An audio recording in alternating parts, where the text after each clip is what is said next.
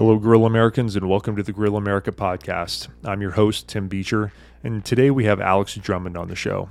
Alex is an educator, he has a background in mathematics and finance, and we speak about everything from education to religion and the intersection of the two, how they're impacting our world, and how we can move forward in a more coherent and compassionate way. I really enjoyed this conversation, and I hope you enjoyed as much as I did. We're on air and welcome Alex to the show. Today we have Alex Drummond. I'm really excited to have you on. So, Alex and I are actually housemates. He's my neighbor and become a really good friend. We've had all sorts of really interesting conversations about religion and education.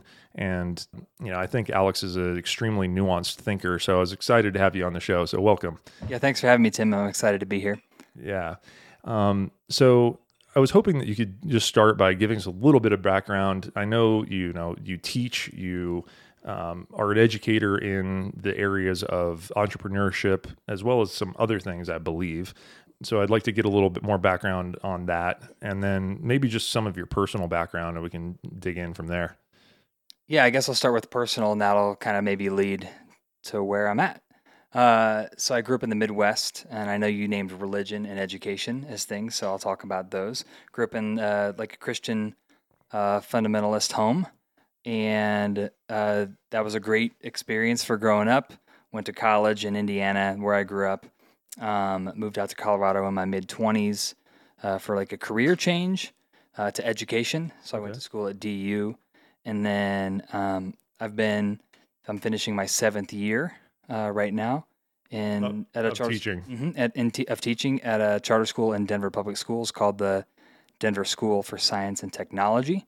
Okay. Um, I taught math there for a while, and now I teach entrepreneurship and personal finance. Awesome. So I want to understand what you mean by fundamentalist when you say uh, fundamentalist households, because I think that could mean a lot of different things.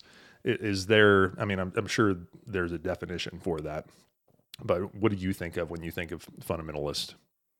Yeah, I think I think of in fundamentalist can come up in a lot of different like philosophical contexts, and I think within education um, and religion, religion specifically, I I tend to think that fundamentalists, um, and this is my experience and what I've studied of it, um, fundamentalism fundamentalism believes that there are you know right views of looking at life and the world, and from those axiomatic um, beliefs, then you can build a structure and a coherent worldview on top of it.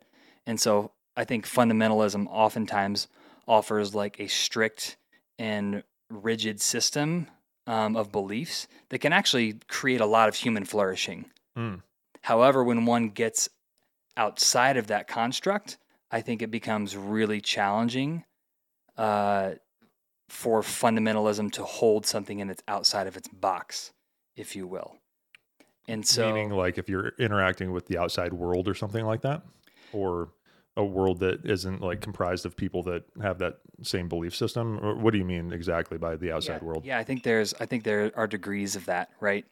So the outside world could be um, like I know you shared about your upbringing and, and experience with with uh, religious with Christianity and your and your family having certain beliefs about or certain thoughts or opinions or feelings about you know what was being taught in your school or the way it was being taught. Like for example, when I took ninth grade biology, um, my mom grew up going to a Christian school, and so she had some thoughts about us like teaching biology. I don't think that, like teaching evolution in biology. And so she didn't have language, um, and this is where I think like when I think about fundamentalism specifically within Christianity, I think there's a lot of degrees and a lot of flavors of it within it.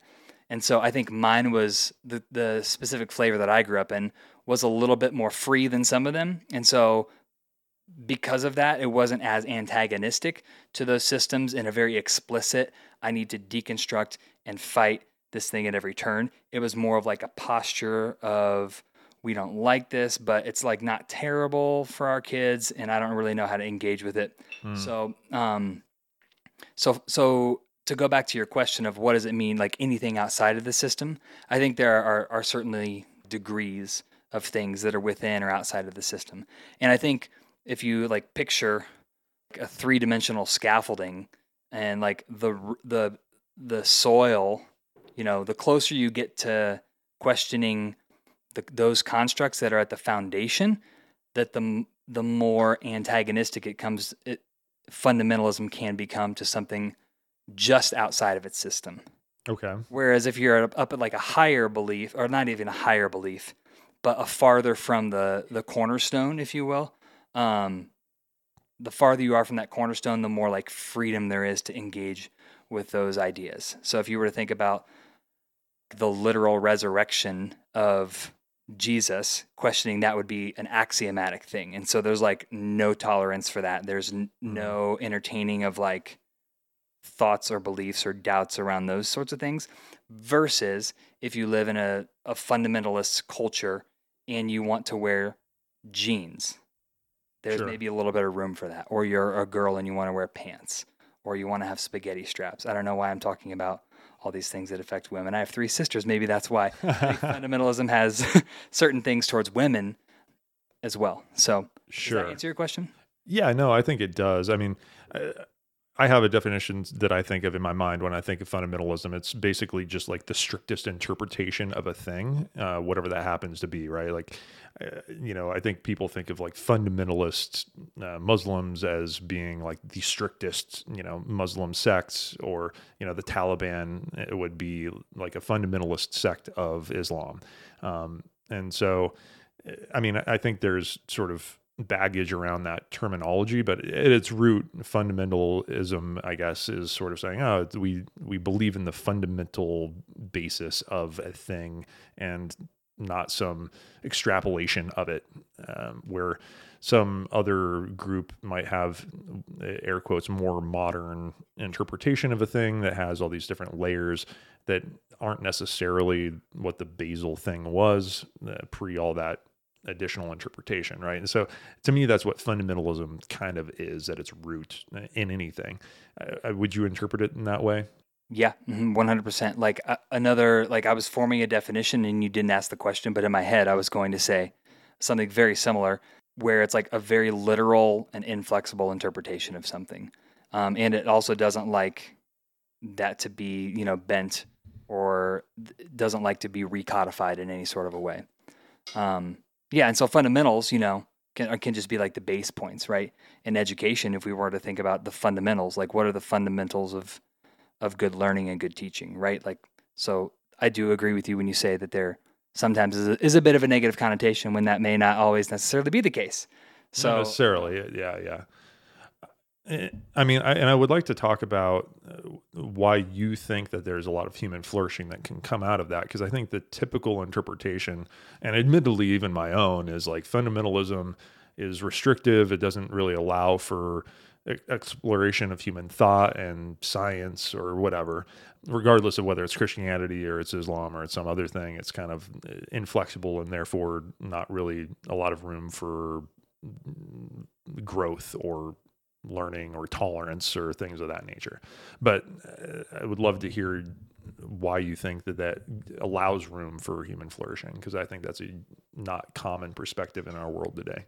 Yeah, I think for for my and like let me preface this by saying one of my axiomatic beliefs is that in everything, in every system, in every person, there is light and shadow in everything. Sure. And so I think in this, I'm I'm gonna. This is not something I've necessarily talked about a whole lot, like because a lot of my own personal development has come from dealing with the, all the shadow stuff of that. So this is a very interesting question to me because I haven't really thought about it in that way.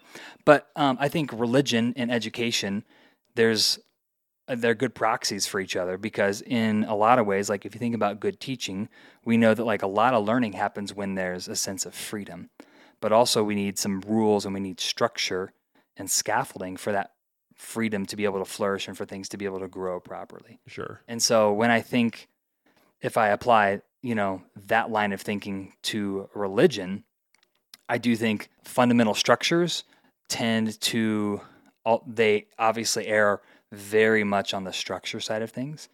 But structure is good. Structure gives people a sense of identity, right? It's like I'm a part of a group. This is who we are. And it gives people a sense of purpose. It gives them a sense of confidence. It gives them a sense of identity, which can be a really, really healthy way to flourish. Like think about like if if I was to if we were to, you know, if someone was to raise a child and they never told the child no, the child had no boundaries, had no rules, right?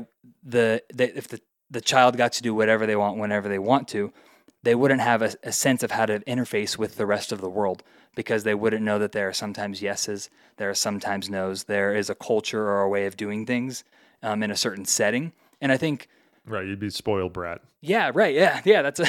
Pretty much. yeah, so I think that while erring probably f- too far one sided, I, I do think it's important to acknowledge that there that there are good things that come from there are there can be some good things that come from that. For example, for myself, I think like I can probably mostly only speak to myself, but um, growing up in like a fundamental religious structure, like there was a way that we did things. Family was like at the center of the most important things that we did. And mm-hmm. so like that's that's generally a good thing, right? Like when whenever I would need help or need to talk to someone or just needed anything, I could not only go to my immediate family, I could go to any of my extended family. And I knew that also, like within my religious community, that there were people that loved me and supported me. That were beyond just my parents and maybe my siblings. Sure. And I think that was a really, really healthy thing that I felt like it created the oh, hey, Alex, the world is actually for you. The mm. world is not against you. And that's a really, really healthy worldview because to form it, especially an important at a very young age. Um, and so I think that was that was really healthy for me. And now, does that have to be fundamentalism? No. Parents can be wonderful parents and and create a culture of all of those things in a family, with and without fundamentalist religious structures. But I do think, like, if we were to look at the big data, fundamentalist religious structures do a really good job of forming that in young people and and like very young, like zero to five. Sure. Well, I mean, it's interesting because I think you know as we become less religious in modern society in general, there there are these things lost that were kind of previously encapsulated within religion. It's like cultural technology is the way that I think of it, where you have certain structures or ways of teaching people or ways of behaving that are just beneficial and maybe there isn't like a lot of science behind why it works but it was kind of baked into religion because that's how we passed on belief systems and structures of behavior and all that different sort of thing.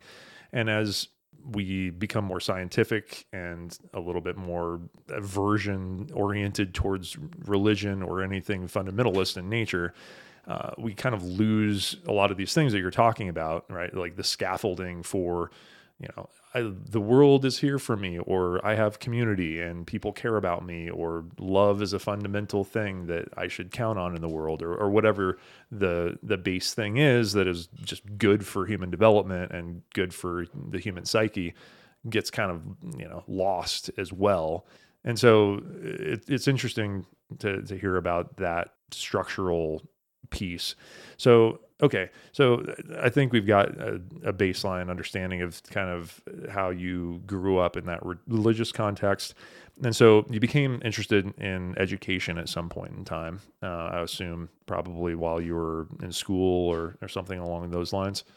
Yeah, like, you know, everybody has that story of like a teacher that, you know, made a positive impact on them. And so, you know, when you are 16 and 17 and you're thinking about hey, who do I know that does what? And usually we need to know somebody who does something to be able to see ourselves as something so we have some familiarity with it.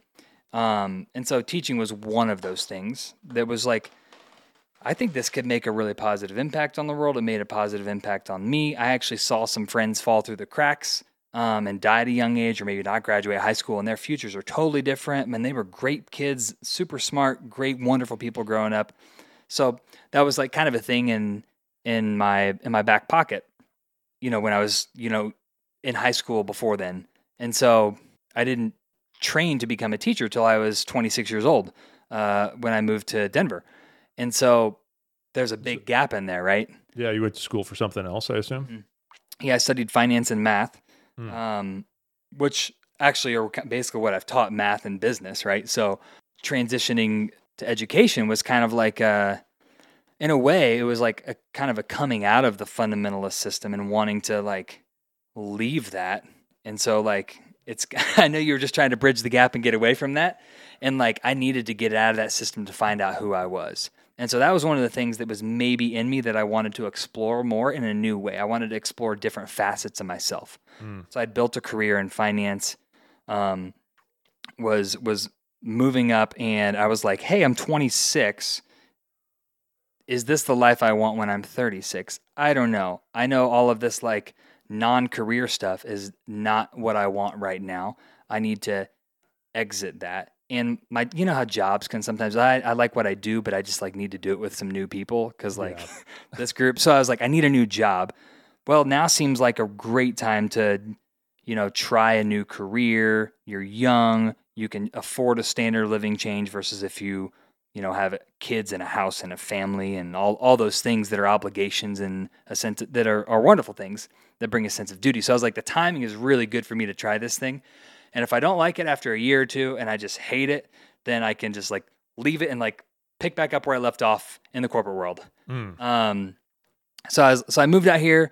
Uh, I was looking for a number of uh, factors in a program. I really wanted a really a very specific program, and I wanted it to be a one year program. I wanted it to be a master's.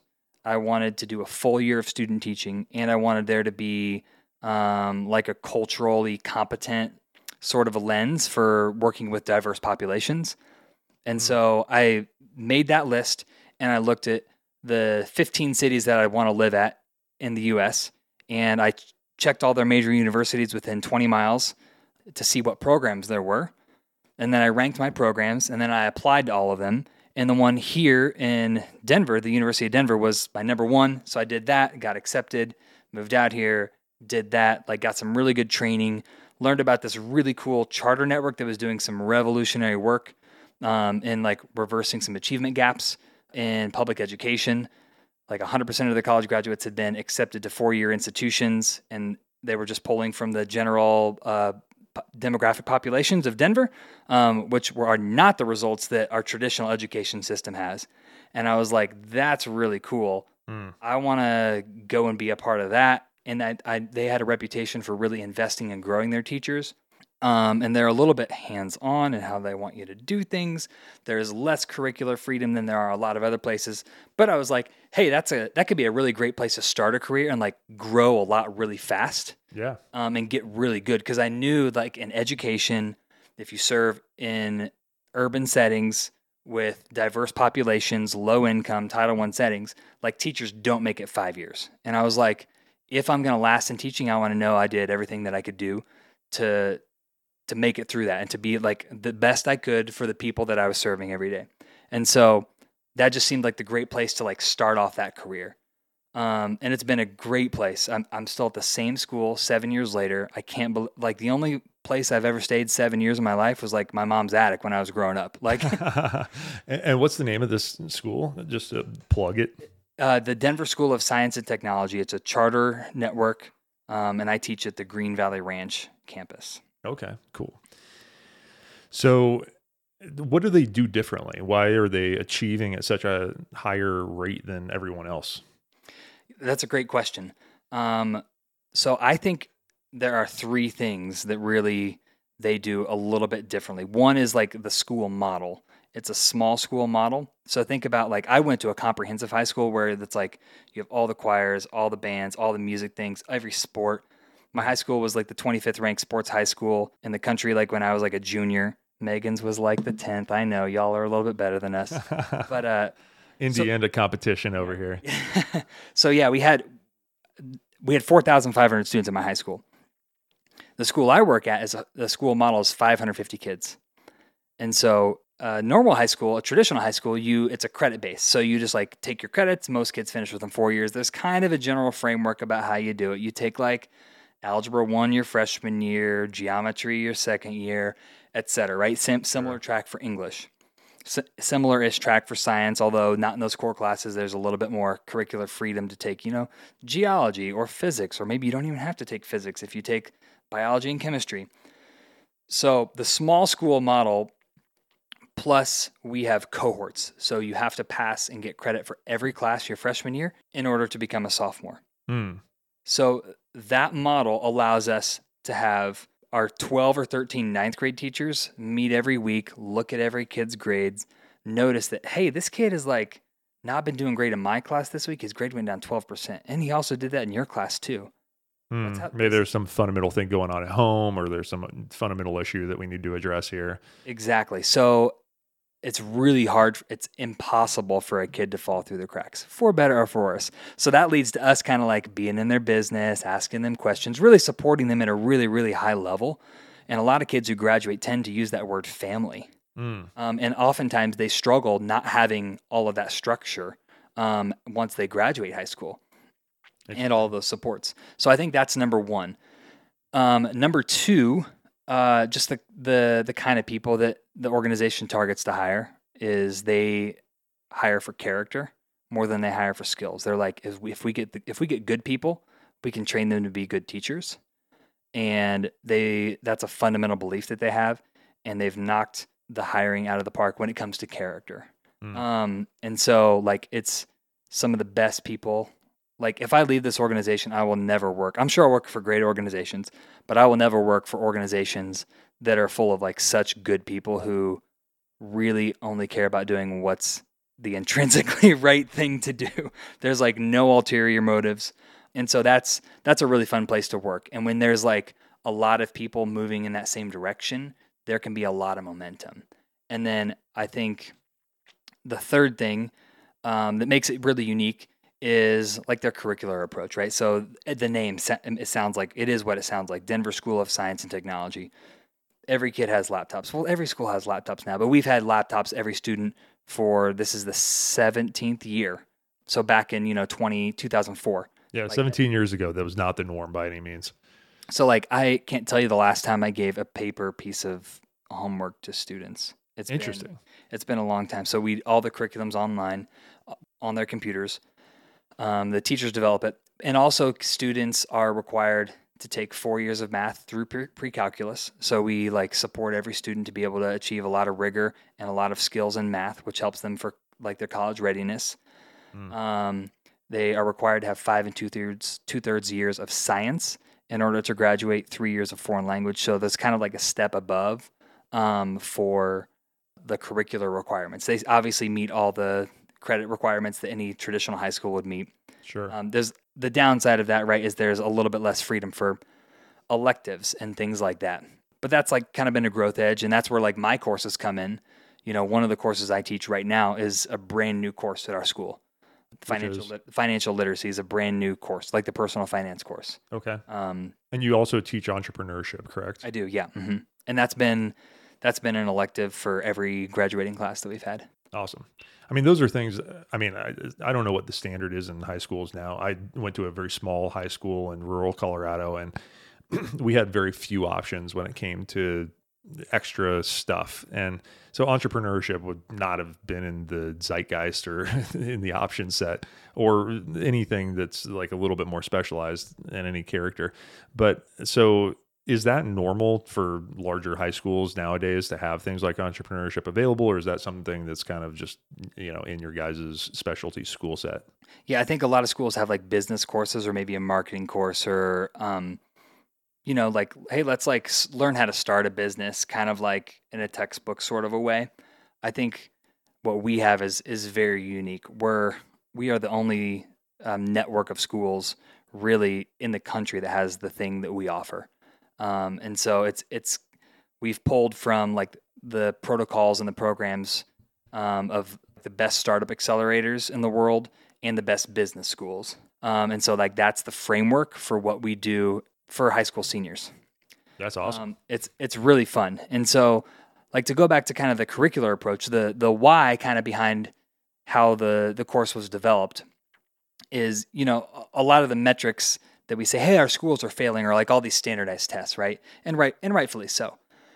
Standardized testing is important and our school like does a really good job of preparing for students to do that. Like I was incentivized as a teacher, half the way I was graded was based off of how my students did on tests. Hmm. 25% of the total way I was graded was just off the SAT and their growth alone. The other 25 was like the end of their the end of the school year exam. So that's really good and you can especially like think about math. Like if you need to learn how to factor polynomials, things like of that nature, you just need a lot of practice, right? Right. You need like a lot of strategies, a lot of reps. Um, it- it's like it's like training a muscle. It's like learning a, a, a new skill in sports. You just have to have reps, reps, reps, like getting your 10,000 hours. So so that's when you think about that, if I'm a teacher and I'm teaching you how to factor a polynomial, I already know what the answer is, right? I just have to teach you all the steps to get there. You have to memorize the steps. You have to apply them maybe in a few different nuanced ways. And that's a really good way for creating like some baseline skills. The problem that we were seeing is that, and my school is the second campus that we've had. The problem that we were seeing is that students had all these skills and they got to college and there was no scaffolding. There's you're solving more novel problems. Students didn't have the skills to so- to like actually problem solve everyday real world problems. Sure. And so we were thinking, how can we take this really strong foundation and build something on it that's actually going to help students long in the long term? Because interestingly enough, even though students were getting into college, they were persisting and graduating at lower rates than their peers. Oh, fascinating. Yeah, so it was like kind of this inverse thing. So it's like, okay, the thing we're doing is like getting them to point A, but not to point, not through there to point B. And so our It- course, Was it kind of a more of a memorization and rote learning approach versus a sort of base knowledge of the systems that construct that problem solving tool that you're going with? Uh, I asked that question because I feel like my mathematics education was very much that way early on. And uh, well, I mean, at least in a high school, right? It was like, oh, learn these steps, but not necessarily, you know, it's like take it something super basic like the Pythagorean theorem. There's a lot of elegance to that theorem. And yet I didn't really think about that until I was like, you know, deep into much higher level mathematics. And I was like, oh, this is, you know, this is actually really kind of clever, just relationship of a rectangle versus a triangle and and thinking about the fundamentals of where that the derivative of that theorem comes from.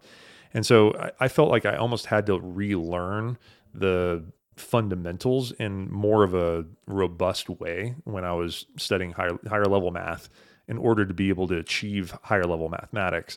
And so uh, just curious if that was your guys' experience where it was like, oh, we're teaching them how to execute problems. We're not necessarily how, teaching them how to think about math at, at like the base level. Uh, Just curious.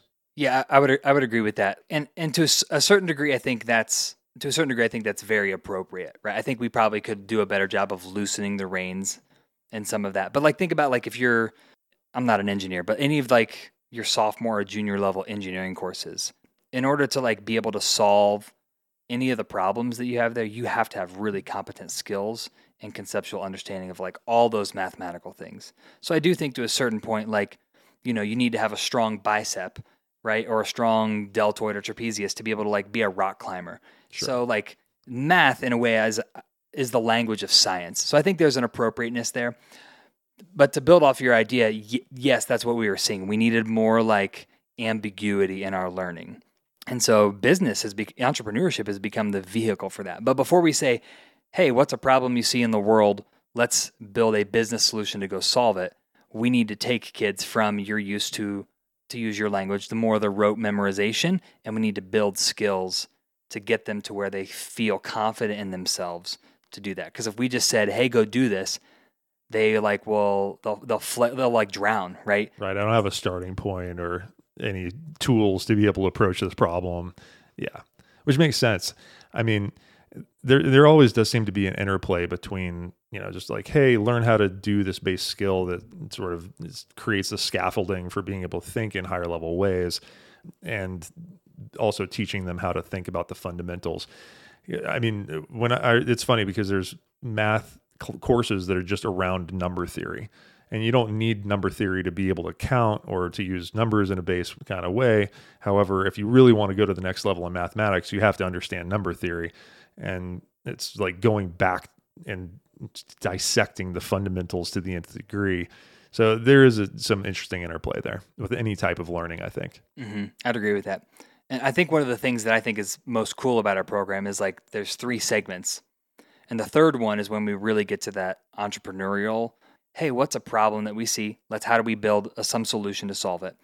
But the cool thing about how we get there is is probably some of the most fun that I have Um, because I'm a little bit more active in those projects.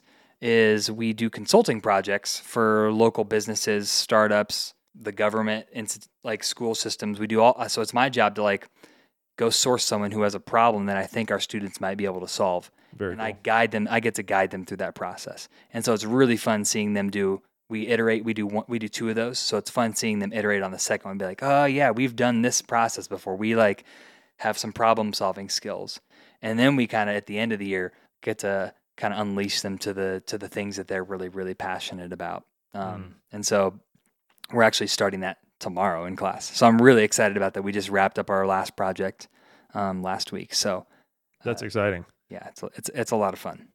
Yeah, uh, it's, that's cool. So it sounds like you're sort of taking them through that process. You're building that base scaffolding for like this is how you think about a problem in business. This is how you solve a problem in business.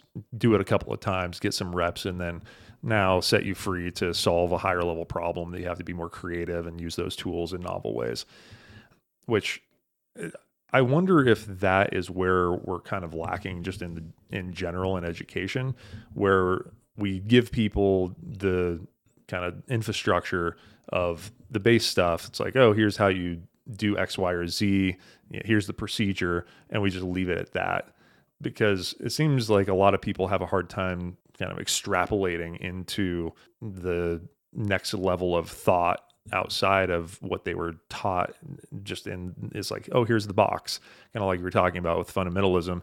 It's like oh here's the box and if you're trying to go outside of that that's where you kind of run into problems. Inside the box you're maybe highly skilled but uh, would would you agree with that just uh, with education on the whole because it seems like in the United States we're kind of lacking something in education and I'm curious what you might think that is even if it's not what I just proposed there Yeah, I think we're. I mean, education in this country is very. It's it's more complex. The system and all the variables. It's much more complex than any culture in human history. The amount of inequality we have in our society, the systemic structures that have led to some of that, the fact that we have that we like guarantee public education from age five through age eighteen is is really is really unique. And so I think there's no silver bullet to any of those things, right?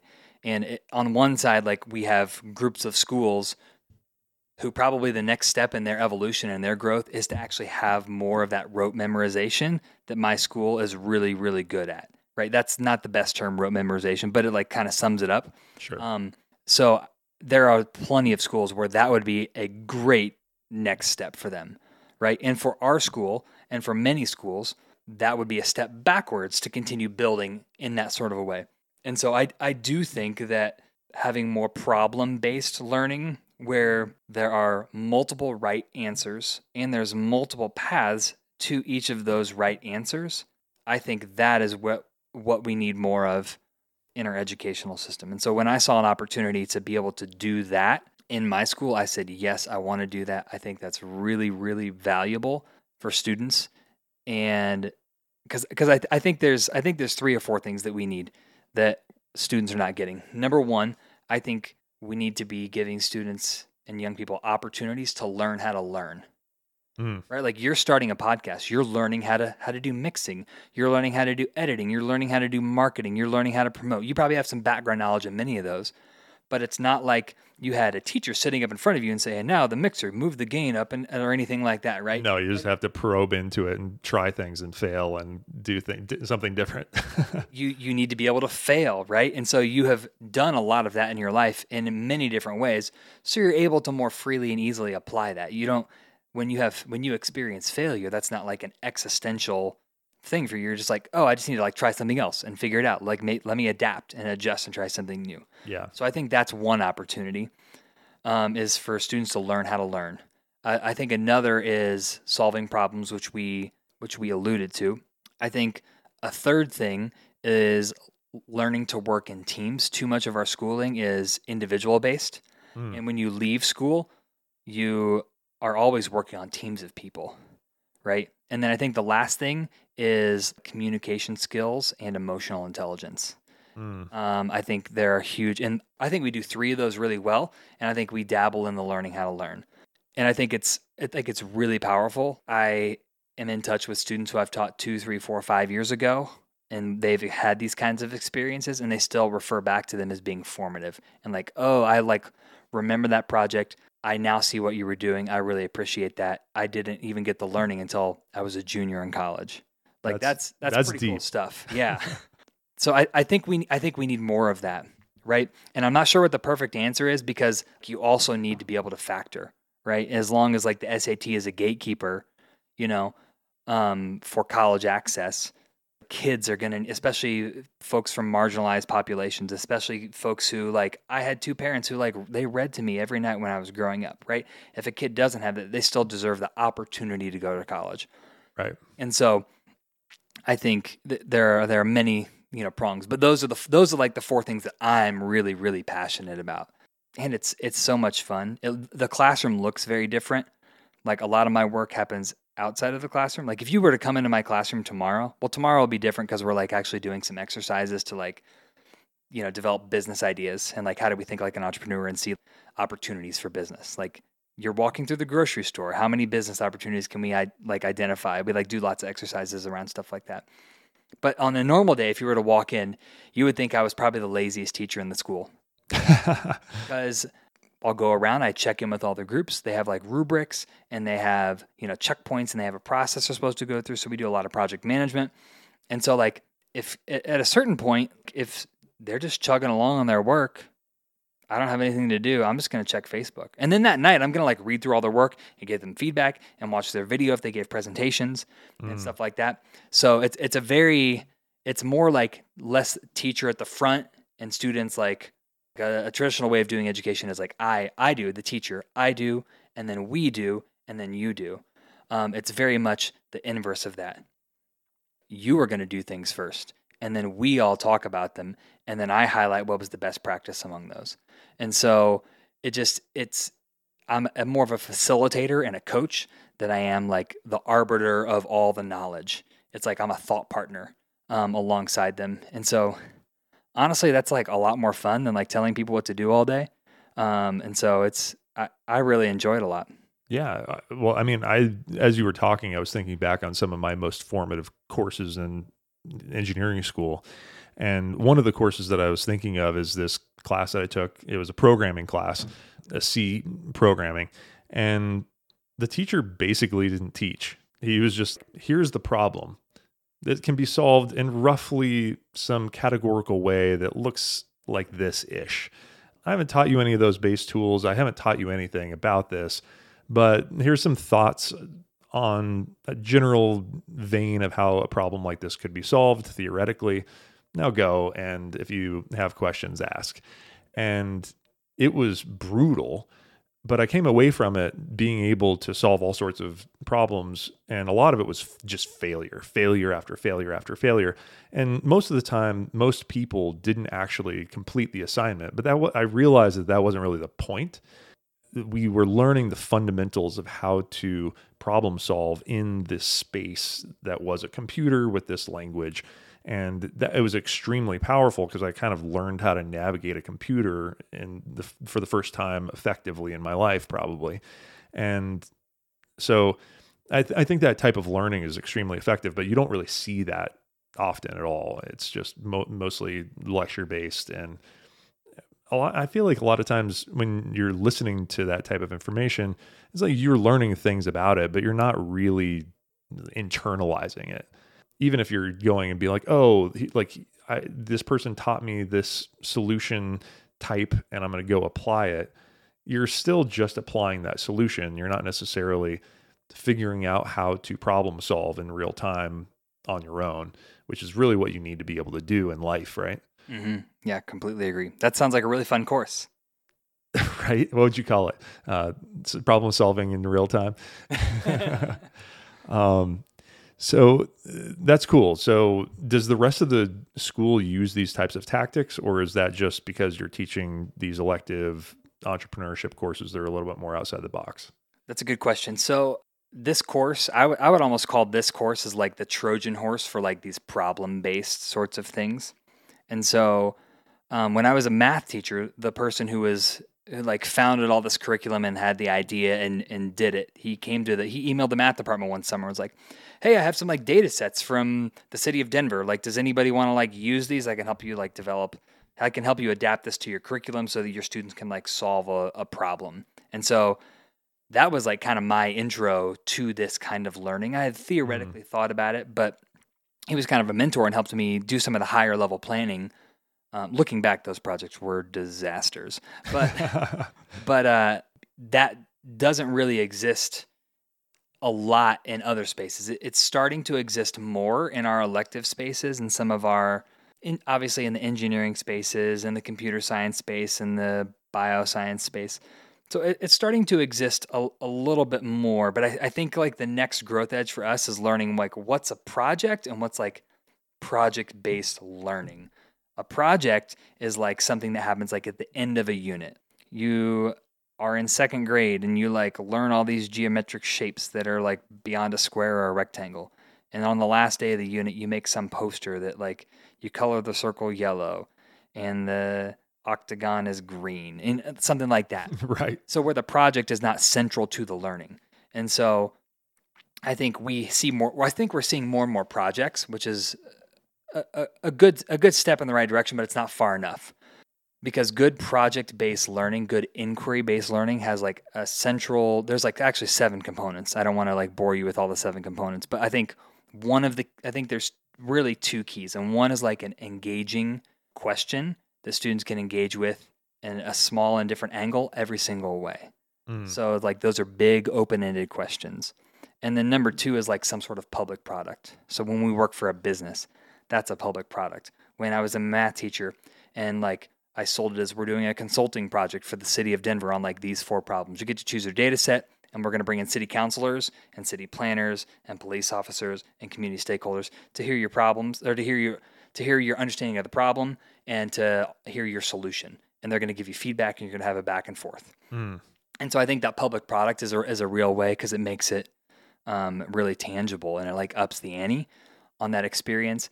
And so to back to go back to your original question, unfortunately, no one has done a project in the math classroom like that since I left the math classroom four years ago. But that led me to an opportunity. I actually got to do a training for 17 math teachers last Monday, like a two hour training on doing some of this. Lots of interested people.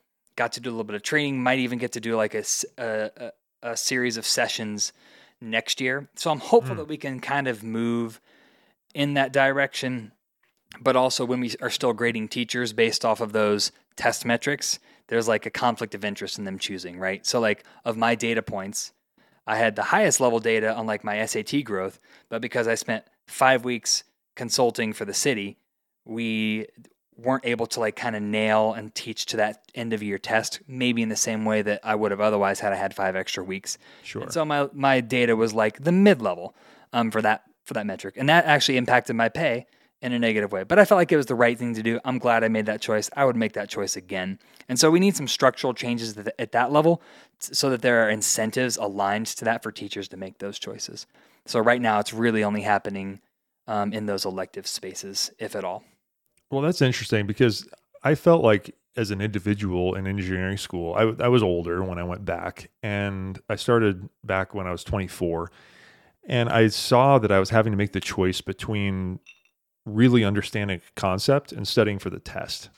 And I oftentimes would personally just elect to study the concept because I was like, well, if I understand the concepts at a fundamental level, I'm going to succeed regardless of what I'm doing, even if I don't perform as well on this test. But if I was younger and less experienced at the time that I was doing that, I don't think I would have made that choice. I would have just been like, well, I need to study for the test. And I probably would have had far less fundamental understanding of the core concepts and walked away worse for wear. And so it seems like there, we're, we're dealing with that tension between those two things constantly. And one of the things that always came to mind is it seems like we're not testing effectively if fundamental understanding isn't the thing that we're teaching or, testing because it seems like hey if if you really wanted to test somebody's understanding of core concepts, then you're really under testing their understanding. If you're testing their ability to follow a procedure, that doesn't seem really that useful to them or useful to their, you know, to project their ability to do well even in college. So, I mean, do you agree with that assessment between, you know, hey, you can do really well on this test or hey, you're going to be successful in life doesn't really correspond?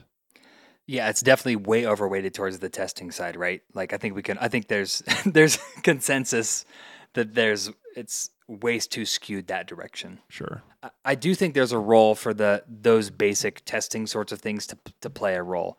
And I'd be curious to this is something this is like a rhetorical question for me. I'd be curious to like look in the literature to see if there's um, recommendations on that sort of a spectrum of things like what are what like observational studies like what are what are the most effective colleges doing around those things?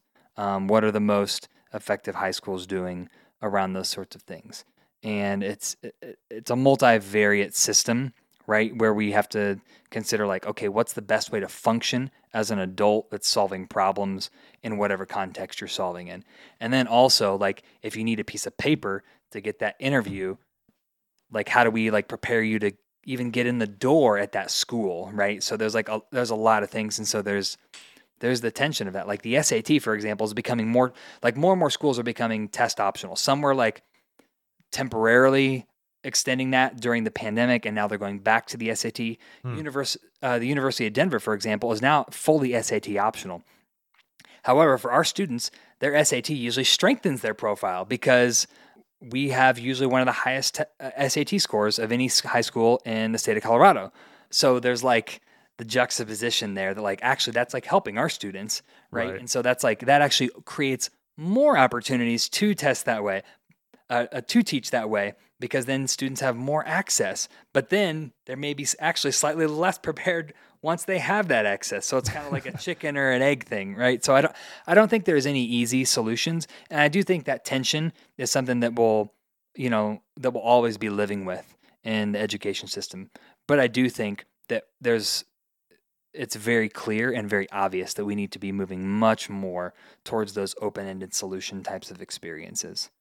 Um, and, and that's hard for a system that, you know, has, has been around for over over a hundred years. Um, and there's a lot of institutional memory just embedded in us all. Like every time that schools try to try something new, right? And then, you know, little Alex is coming home from school and, you know, dad is trying to help him with his multiplication. And then, like, the actual procedures may be a little bit different. It's probably more intuitive and more conceptually teaching, but dad doesn't know how to do it. Mm. And dad's going to teach Alex the way that, you know, dad learned when he was in high school or in middle school or in elementary. And so, like, we as a culture have a lot of that like baked into us way more than we probably even think about or realize and i saw a lot of that be kind of vilified with like the common core coming into prominence you know eight ten years ago. The common core is a, it's a set of standards it's not a curriculum but a way out that a lot of those things are taught are actually really really intuitive ways. Um, and it's actually like how we teach numeracy is very similar to like how a lot of the Eastern Asian cultures teach mm. financial or not financial, sorry, uh, like mathematical literacy. And so there's actually strategies that allow you to to do things more like computations in your head more quickly. Um, and, and you understand conceptually what's happening. It's actually really good stuff, but there are like all kinds of memes about it everywhere all the time because parents don't understand it. And so like we as a fighting culture in that way, going against the grain of culture is a is a really big challenge. And so I think for us to like lead towards things that are actually better is going to take a long time. And I don't know what the best path there is. I don't, I I am not an expert enough to like I said before we started recording. I am the most the least illustrious guest that you will ever have on this podcast. So I I'm not qualified to offer recommendations for that. I well, I wouldn't necessarily agree with you. However, what I would say is w- what you're saying is really fascinating because it also seems like what you require is really high level teachers in order to be able to execute high level teaching strategy. It's really easy to basically take someone that doesn't really understand math and be like, here's a procedure, and this is how you teach algebra. It's just a procedure. But algebra is actually very meta, and there's all these different layers to it and nuanced ways of understanding it and geometry and all the relationships between things in the world and what you're actually representing when you're doing a formula. And, but I think most teachers probably don't even really have the fundamental understanding of that to be like, oh, I'm going to apply this nuanced teaching technique to be able to bring out this nuance. So it seems like one of the hardest complexities of that applying that would be how do you get high enough qualified people to be able to even teach something that is that nuanced and that sophisticated because you almost have to have somebody like yourself who studied mathematics to be able to say, oh, well, you know, here's how I apply this nuanced approach to teaching mathematics. Yeah, three things. One, I did not major in mathematics. I wanted to. And then when we had to prove all of calculus when I was in that class, like real analysis, I was like, proving all of linear algebra was enough for me. I'm going to stop there. Sure, um, sure. So I didn't study. I did. I did study math. I had like over 30 credits, which if I had them in the right buckets, it would have been more than enough for a minor. I don't even have a math minor, but I have so many credits that I claim to study math because I did. So that's one comment. Comment two is there's actually data that shows that that new teachers who did not study in their degree field if they teach to towards a test, like towards a standardized into like summative assessment, they actually can generate higher test scores in the short term than folks who are content experts. Mm. But I'll let you guess what the longitudinal data says. Yeah, they probably don't create good long term results, I would imagine. Yep. And that's not to say that that's true about every person. We probably have the best math teacher in the state at my high school. She is phenomenal. Her students already are averaging like a five on the AP AP score AP test on their practice tests in February, and the AP test is not till May. Okay. Like which is like out of this world. And she has like a math. Uh, uh, she has a master's in math. Not only is her undergrad, but her master's is in math, and she's an incredible teacher. Um, and so she gets incredible data now, and like so like she's at like her students have studied you know, math at Stanford and at MIT and at Harvard and all all the when you think of like Carnegie Mellon, like all the top places you could think of. That's awesome. But on the whole, the big data set, you know, is incentivized, you know, to be that newer teacher who can teach to the test and who can like teach the skill, but what's the skill that they need to know today? How can I overemphasize that versus the big conceptual?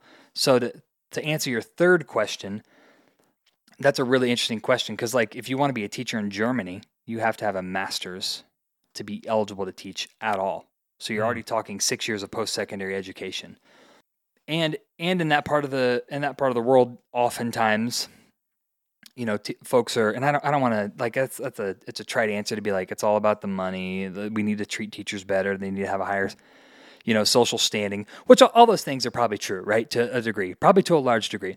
But I, I don't think that is just going to like solve the problem. I, I also think that our method of how we, so your question was, can you restate your question again? I, I might have lost track of exactly what the question was, but I think what I was getting at was really the concept that you have to have high level individuals teaching these things in order to be able to tease out these nuanced details that these teaching techniques that you're talking about are really trying to get at.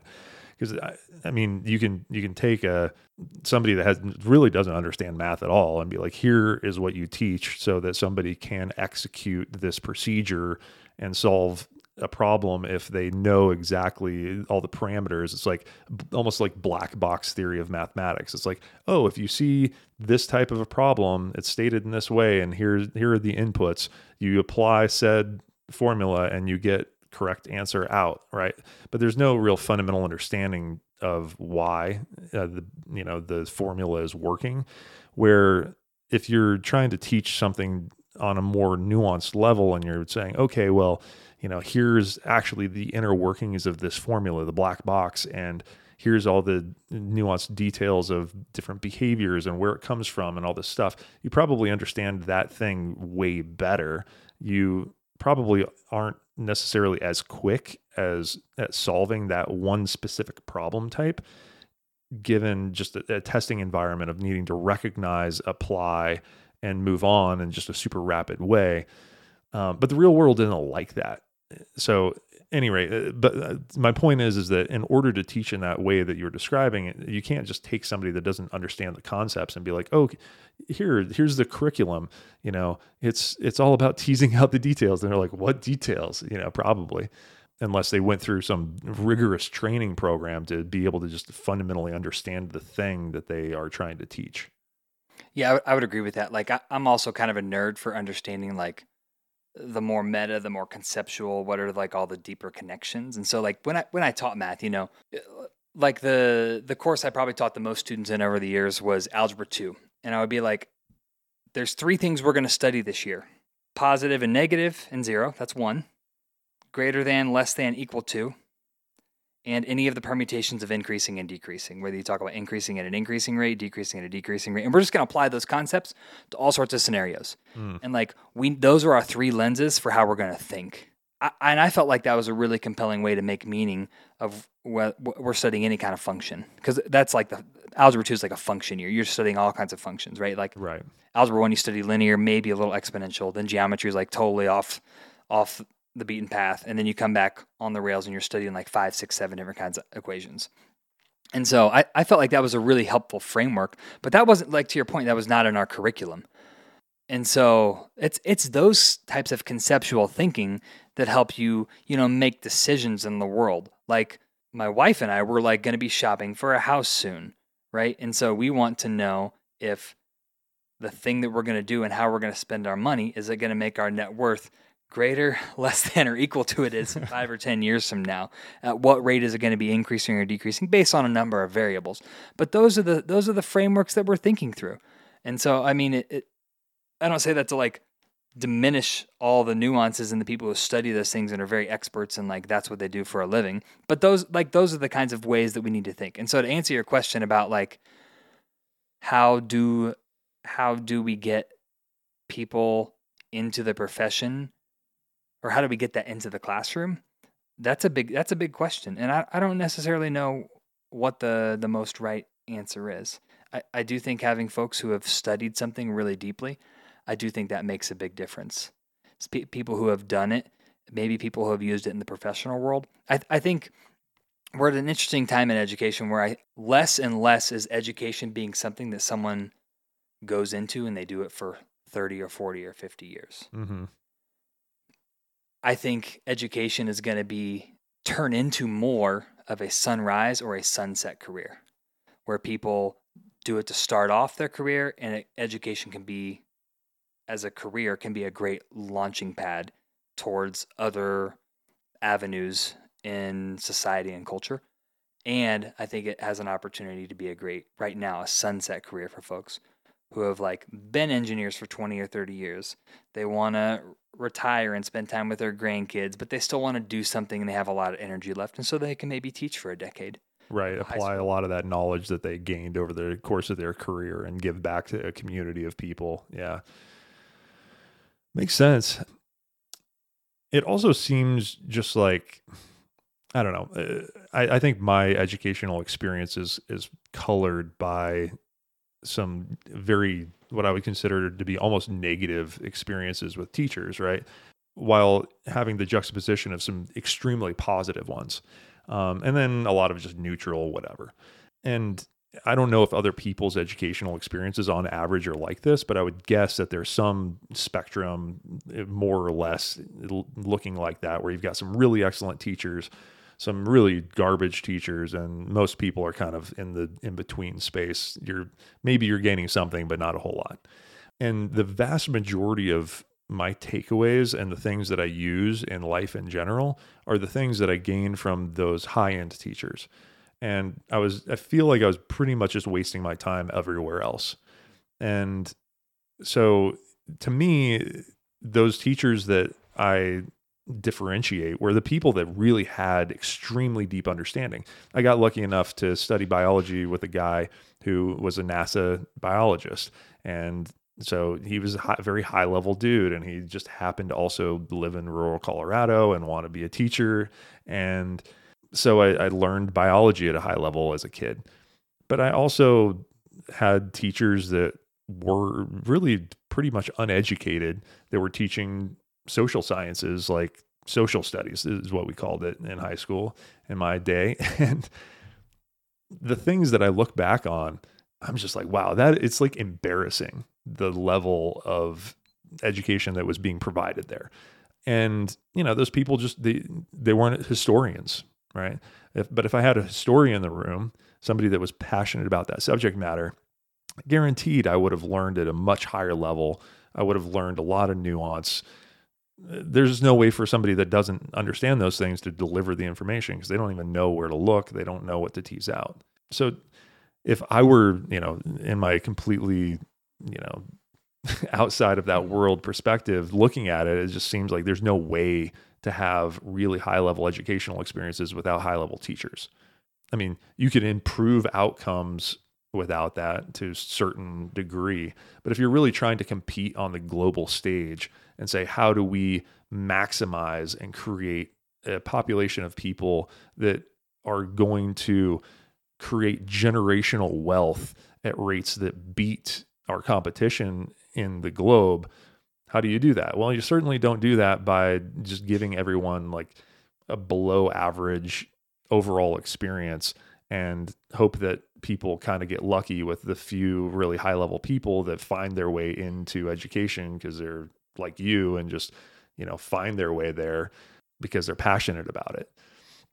So it seems like we need to figure out some systematic way of pipelining high level thinkers into teaching because I mean, you it seems to me like that is one of the most fundamentally important factors in whether or not a civilization is going to be successful in the long term or not. And if we're not working on that problem as a people, then we're definitely screwing up. And, and, I mean, even like engineering, right? People generally think of it as like a high level thing, but I could probably teach 95% of the people how to be an average engineer. Maybe not excellent, but you, uh, you could teach them yeah. how to do it.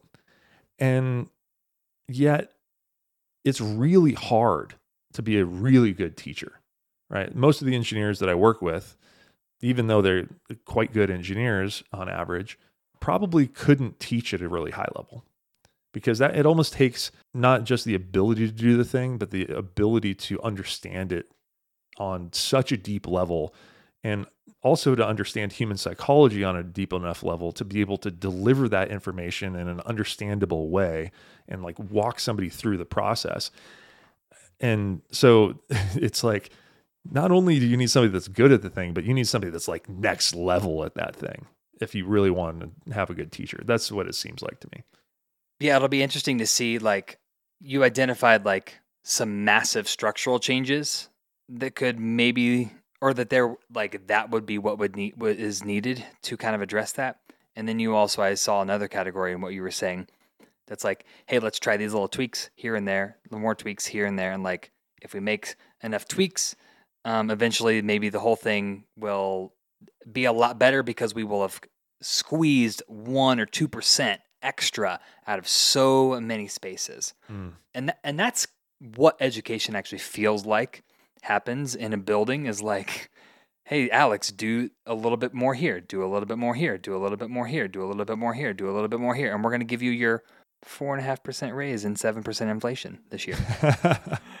and and so I, I I like I love what you said about your lens about like, hey, if a civilization wants to endure, which is a very appropriate conversation right now with Russia invading Ukraine and China leaning towards the side of Russia and the global geopolitical landscape kind of shifting, it, it almost would have to be like a wartime sort of shift where, you know, like obviously like nuclear war um, and the threat of that is what dominated, you know, the like post World War II era till the, the fall of the Soviet Union in the early 90s.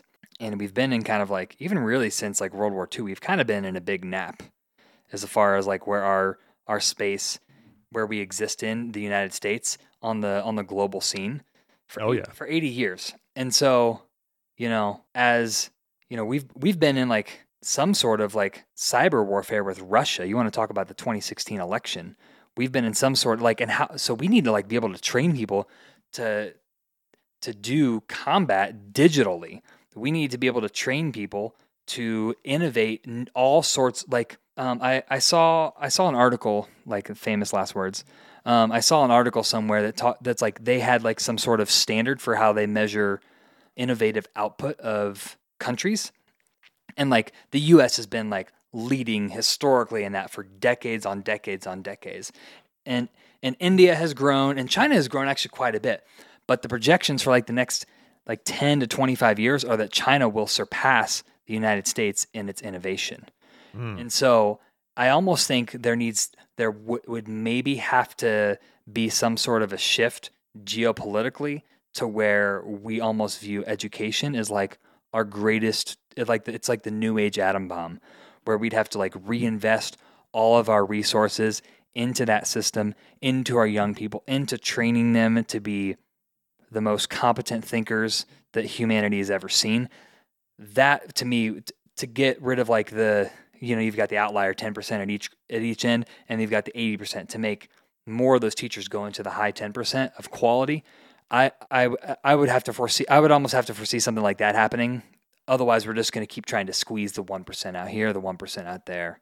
That's just kind of like maybe that's my cynical view of like you know i've been teaching in a pandemic for two and a half years and i haven't had a real freaking year since like 2018 19 you know so so maybe that's my cynical view there i don't know. Well I, I think what you're saying is accurate. I mean there's definitely people don't tend to take fundamental structural action unless there's a really uncomfortable thing that is threatening or disrupting civilization eh, because people don't tend to just be like, "Oh, I am a 50 year thinker and I understand that in, in, order to compete in 50 years, we're going to need to do X, Y, and Z. And so let's do that now. That's not generally how people think. They're like, oh, well, you know, what's this election cycle or, you know, whatever the, the near term right. thing. And even in, like you're talking about in the classroom, it's like, oh, well, me as a teacher, I have to teach the test and that's like the short term result. It's, is it actually resulting in a better civilization?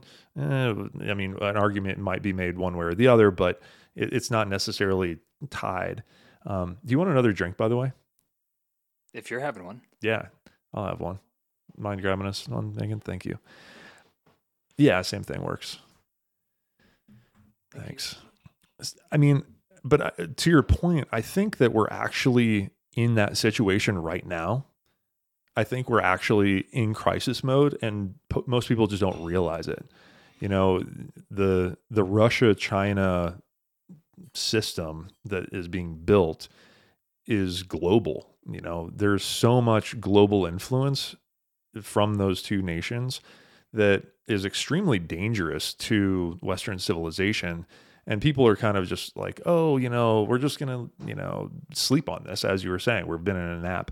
And i'm reading a book right now uh, written by the chief of uh, what was he? The uh, national security advisor for donald trump during his era historian military historian guy extremely intelligent uh, mcmaster is his last name and he is talking about this very thing that we had this idea that democratic liberal societies were just fundamentally better. And after the Cold War, essentially they were just going to rise to more and more prominence over time.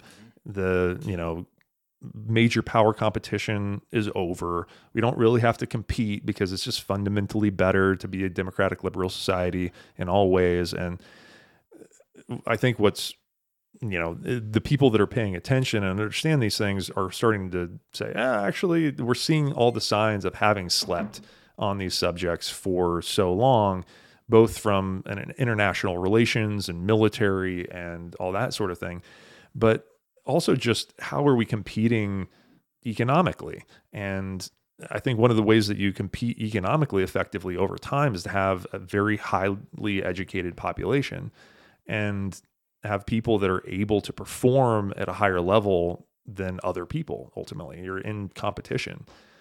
And so to me it's just like you if you sit on your laurels for long enough you're going to fall behind and if you fall behind then you you lose your influence and stature in the world and then what happens? Well somebody else has that influence and stature and you have to kind of be beholden to them in a certain level. And we're starting to see that shift in power as you said.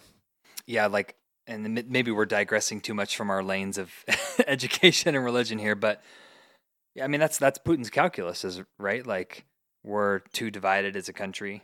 We are the american dominance on the geopolitical landscape is it, it's the the sun is set, and so now is t- is the his time to rise rise to power, and we we just don't you know we would just rather not pay five or six dollars a gallon for gas for six months so that there would not be a global catastrophe. Like right. that could be in like you were saying the thinking cycles of like oh well just this election cycle. That's literally kind of what's at play, and, and, those are the factors that are motivating some some of the shifts that were some of the the, st- the strategic um, moves that our government's making on that landscape. So it, it's we're we're living in a in a very unique moment. It, it, we are. It's it's kind of a scary moment, honestly. I mean, I've lived in China and I know how bad it is for humanity and the people that live there as, as far as personal freedoms and, and whatnot. And I don't want that type of a world to be the norm. I think it's worse for humanity across the board. I, am actually really surprised that China is going to be outcompeting the United States in terms of, of innovation because what I personally always thought is when you have a constrained society overall, you're going to have less innovation because people are just not able to think for themselves as much. They're not allowed to. And so fundamentally, they're interacting with less information. They're not being able to be as creative. And so you're going to have less innovation across the board. So, uh, do you have an opinion on what might be the driving factor in them surpassing the United States in innovation? Yeah, I do. Um, so, when you think about like education, right? Like that's kind of the bedrock of where innovation comes from is like you need a skilled workforce that can think and can solve problems. Right. And so in Chi- I'm not sure if it's in China or specifically, but students go to school. I think it's in I think it's in China. They go six days a week, and it's like ten to twelve hours a day. And especially because parents, for for that's couple, accurate, for a couple generations have only had one, maybe two kids. Each family is like hyper focused helicopter parent on that one kid doing as well as they can do in school, because China is much more of a meritocracy than America is. America has a lot more nepotism, and if your your family has money and is connected, then you will just have more opportunities. So that I do think is a strength of an autocratic state, is it can be um, um, someone like, for better or for worse, someone like Trump would never be able to rise to political power because there are frameworks that everyone has to go through to be able to have those those those sorts of positions. To be a leader in your field, you have to have like you know, gone through a certain step. I think in the government, it's like the prime minister of China has been in government for like 30 or 40 years, like his entire career has been sure. in like that ecosystem. Which, when you think about it, like if you've, you know, if you've been in engineering for 30 years, you're going to be a hella good engineer, right? If sure. I st- if I end up staying in education for 30 years, I'm going to be probably 10 times better then than I am now, and I think I'm like pretty decent right now. So I think when you think with the caveat that that's not always the case, but sure, of course, right? They're, like blanket statements, not always true, obviously. So I think to build on just the amount of education that they've had, um, and then when you think about like what do our students do in their free time? Well, they get on TikTok, right? They can be on TikTok, which is actually um, is founded in China they can get on TikTok and do whatever they want and like it just it's all it's all the viral algorithms, right? In China, if you're under the age of 17 and you get on TikTok, you're limited to 45 minutes a day and it's all educational content. Mm. So you can control for those factors to where you can like almost create innovation out of like the way that people are supposed to think and work and the way the system is structured to produce in that sort of a way. Makes sense. I think even in the short term, I've noticed in myself when I'm just bathing my brain in good, useful information, I'm more creative. I'm more capable of problem solving. And if I, you know, fall into the trap of social media and I'm just scrolling through videos too much instead of reading some other more stimulating content, in real time, I become more or less creative or more or less generally intelligent or insightful. And so uh, when you aggregate those experiences across a lifetime, especially in the most formative years, I mean, I didn't grow up in a world where TikTok or Instagram or any of these algorithmically driven uh, sort of experience spaces existed. But I can imagine in the formative years, it really probably even changes your fundamental brain structure and chemistry. And I'm sure if you're just sitting there immersed in this thing that isn't really developing you, but just stimulating dopamine hits over and over and over again, you're kind of causing a, like a pseudo drug addict population that are just utilizing algorithmically driven dopamine hits instead of some other drug to to give them that stimulus. And you you pit those folks against a population that is awash in useful ideas constantly, you're it's pretty obvious who's going to be the winner in that situation, right? Yeah, I was also equally surprised at the at the innovation metric, and I'm not sure like all of the you know the multivariate factors that kind of went into calculating that like one that one factor that like a, a single number that they came up with but uh, it, it was just it really stood out to me and stuck with me. I can, I can uh, try to find that, refine that, and send it to you, and you can maybe put it in the show notes or something. That'd be awesome. Yeah, it's interested. Yeah, I mean, some of the things that I noticed in China, and I feel like I learned this in a fundamental way. I didn't realize this before living there. Is just how hard everyone works there all the time. Eh, you know, it's the baseline. You have children that are going to school and then they're going to after school. And when they go home from after school, they're still working. You know, there's working all the time. And it's highly competitive and their value system is on education. And I feel like that is in spite of the fact that they're in this constrained space, they're still able to become innovative just through that amount of exposure to information. And I feel like if you had that pairing with a more of an open society where people could think more freely, then you have a bunch of people that are operating on the level of Elon Musk and creating massive amounts of value for the world. But instead, it seems like we're in liberal society, so there is room for some people to reach those heights of hyper creativity and hyper productivity but the average isn't going to be there. So you've got this bifurcation between the average everyday person that is kind of just going through the motions and the super high level actors in the world and whatever they're doing. But if you want to fundamentally create entire groups of people that are the majority of they're operating at a high level, you've got to rethink the way you do education, it seems like. So, I mean, I don't think that we got that far off topic when we're talking about international relations and stuff because it seems like it's at the core of everything. I mean, it's the, the core of democracy. If you want to have a democratic civilization that actually works, you need to have an educated populace. There's there's no such thing as a functioning democracy without it. If you want to compete in, on the global stage economically, how do you do that? Well, you have more people creating value in the world than your neighbor you know? It, it, comes down to like every part of civilization is hinged upon that and if you don't have a good system there you're kind of screwed on everything else. Yeah i think of that system like needing there's like there's like two categories that you need to create innovation. One is like that sense of like freedom and creativity and like almost you almost need boredom as a space for like those ideas to pop up which is like what you could argue the um, the liberal societies those that kind of side that that part of the spectrum has. And then the autocratic states, on the other hand, you also need like lots of knowledge, lots of like data points, like of knowledge. And then innovation comes from like combining all of the permutations of that. And so if you have like more building blocks, then there's exponentially more permutations of what those building blocks could be built into. Sure. And so like I almost see China is almost like adding more and more and more building blocks, so much so that that exponentiality is greater in magnitude in the long run than like this creative freedom of like a liberal democracy. Alone. Yeah. Yeah. So I'm just like that's just like a curious thing to I mean obviously no one has like quantified that necessarily, but that's just an interesting those are the two things that I think about when I think about that, right? Cuz like my Mhm. students we try to create that ecosystem where they can be creative, right?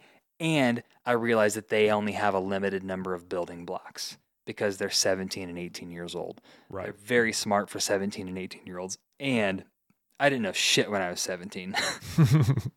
right. I mean, nobody knows it all ever, but you certainly know less when you're 17 or 18 than you do later in life, uh, provided that you continue to learn and grow.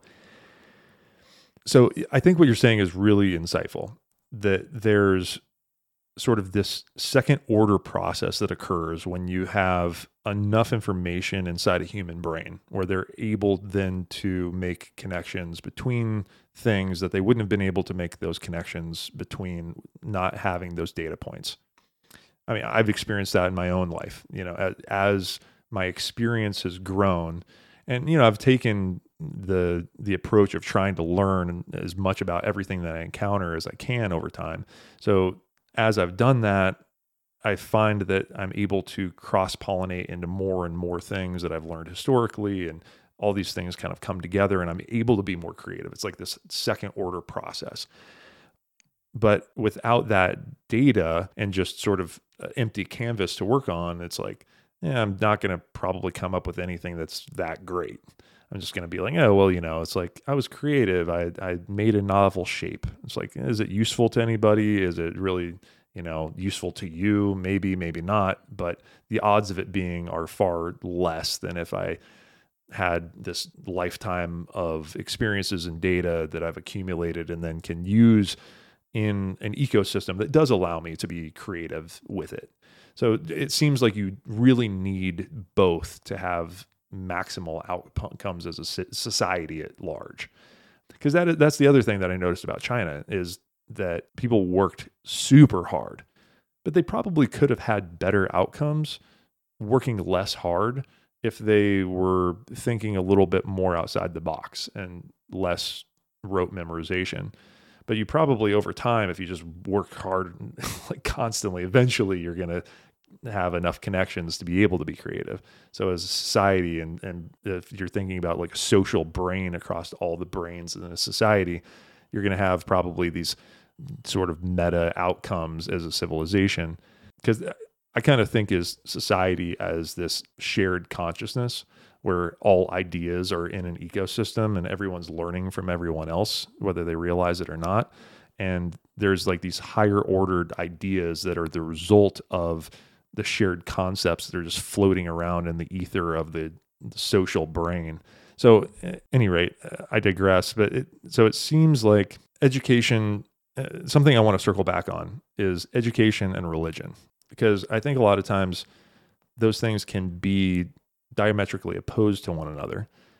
They don't have to be by any stretch of the imagination, but they can be. And in my experience, I think they were.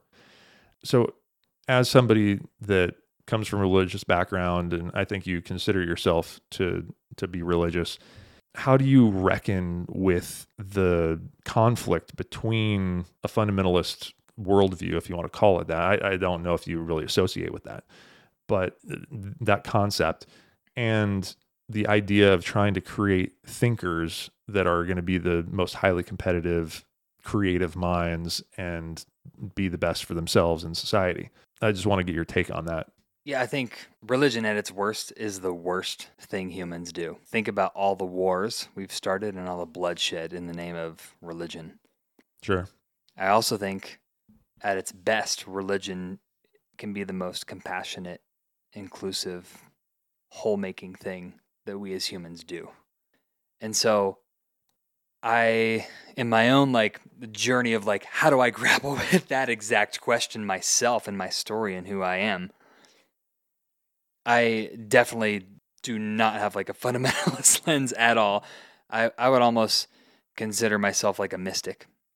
Hmm. And that like there's a sense of mystery and not knowing. And not knowing is like antithetical to fundamentalism. And like in that not knowing, one can encounter all of those things that make us most human.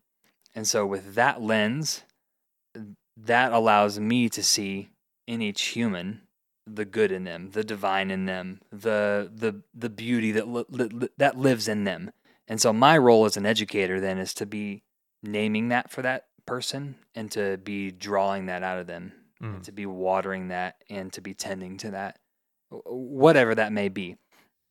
I I have my set of like theological constructs and language that I use for myself and my own spiritual care, right? But like I'm not addicted to that terminology, to that framework, to those sets of ideas, uh, because I do think that all of the major world religions have those, like the perennial tradition says that all great world religions are teaching the same thing. They're just all coming at it from a different angle. And like I think some different perspectives have better language and constructs and metaphors and parables for certain concepts, and some have better ones for other things. And so, like, I use the ones that are useful to me when they're useful to me, if they're the ones that I grew up with. And when they're not useful, I lay them down and like try to find something else that's even better that leads me to to more love or to creating more love or to inviting more love into the world or compassion or more oneness or if it comes to dealing with suffering for example.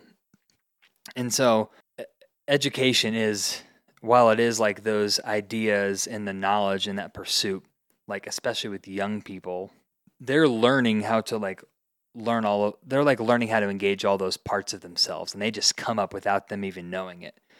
And so for me it's a gift to be able to to interact with them and to be able to be a truth teller to them in those situations whether that's like you know I, I, one of the biggest compliments i received this year from a kid is and he doesn't like me.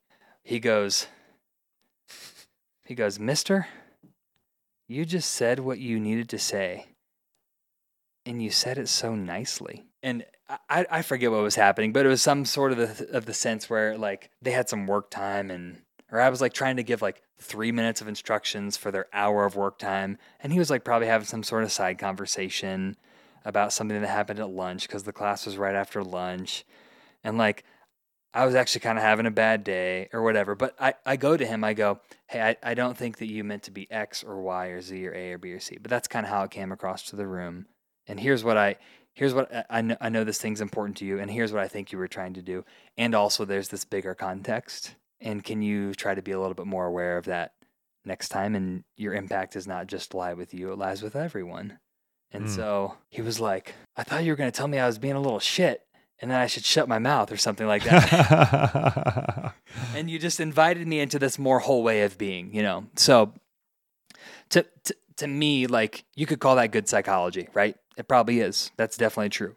But that's like like I've been the sponsor for our Muslim Student Association for four years now. And like that's a lot of fun. I learn a lot from interacting with those kids and hearing their conversations and helping them do their community service. And like what great religion doesn't like serve the world? Like and that's like its intention, right? So I think that's really cool to be able to be a part of that and to like and to just listen and create that and to create a culture in our little building in our little room with like 13 students like talking about whatever the issue is and for them to see that like you know some white christian straight male can like be open Mm. and can can listen and can learn and can be curious and can share experience that probably is valuable for them to learn from too um, and like that's kind of cool to me that's like that's like the coolest thing right yeah, that's Um, awesome.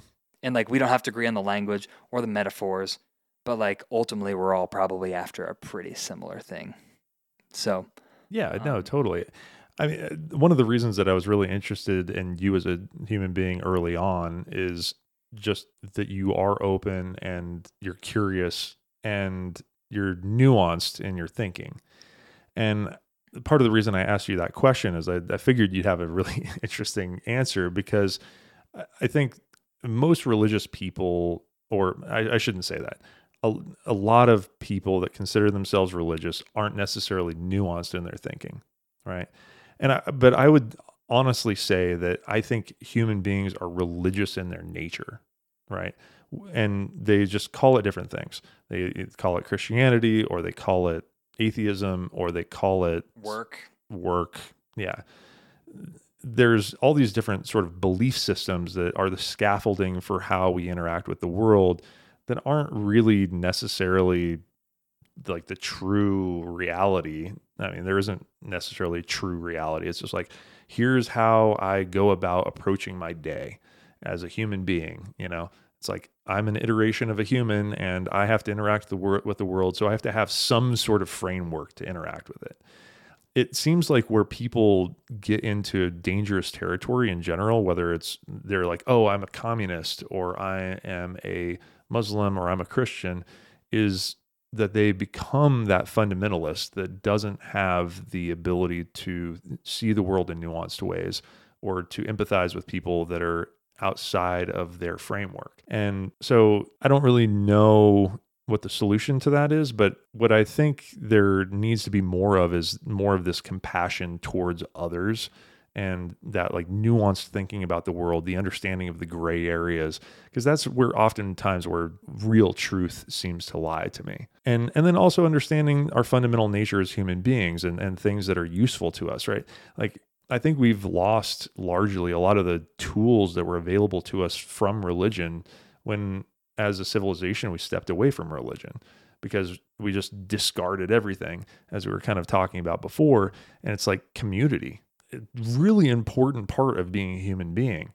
And religion was the scaffolding for community for the majority of human history, probably.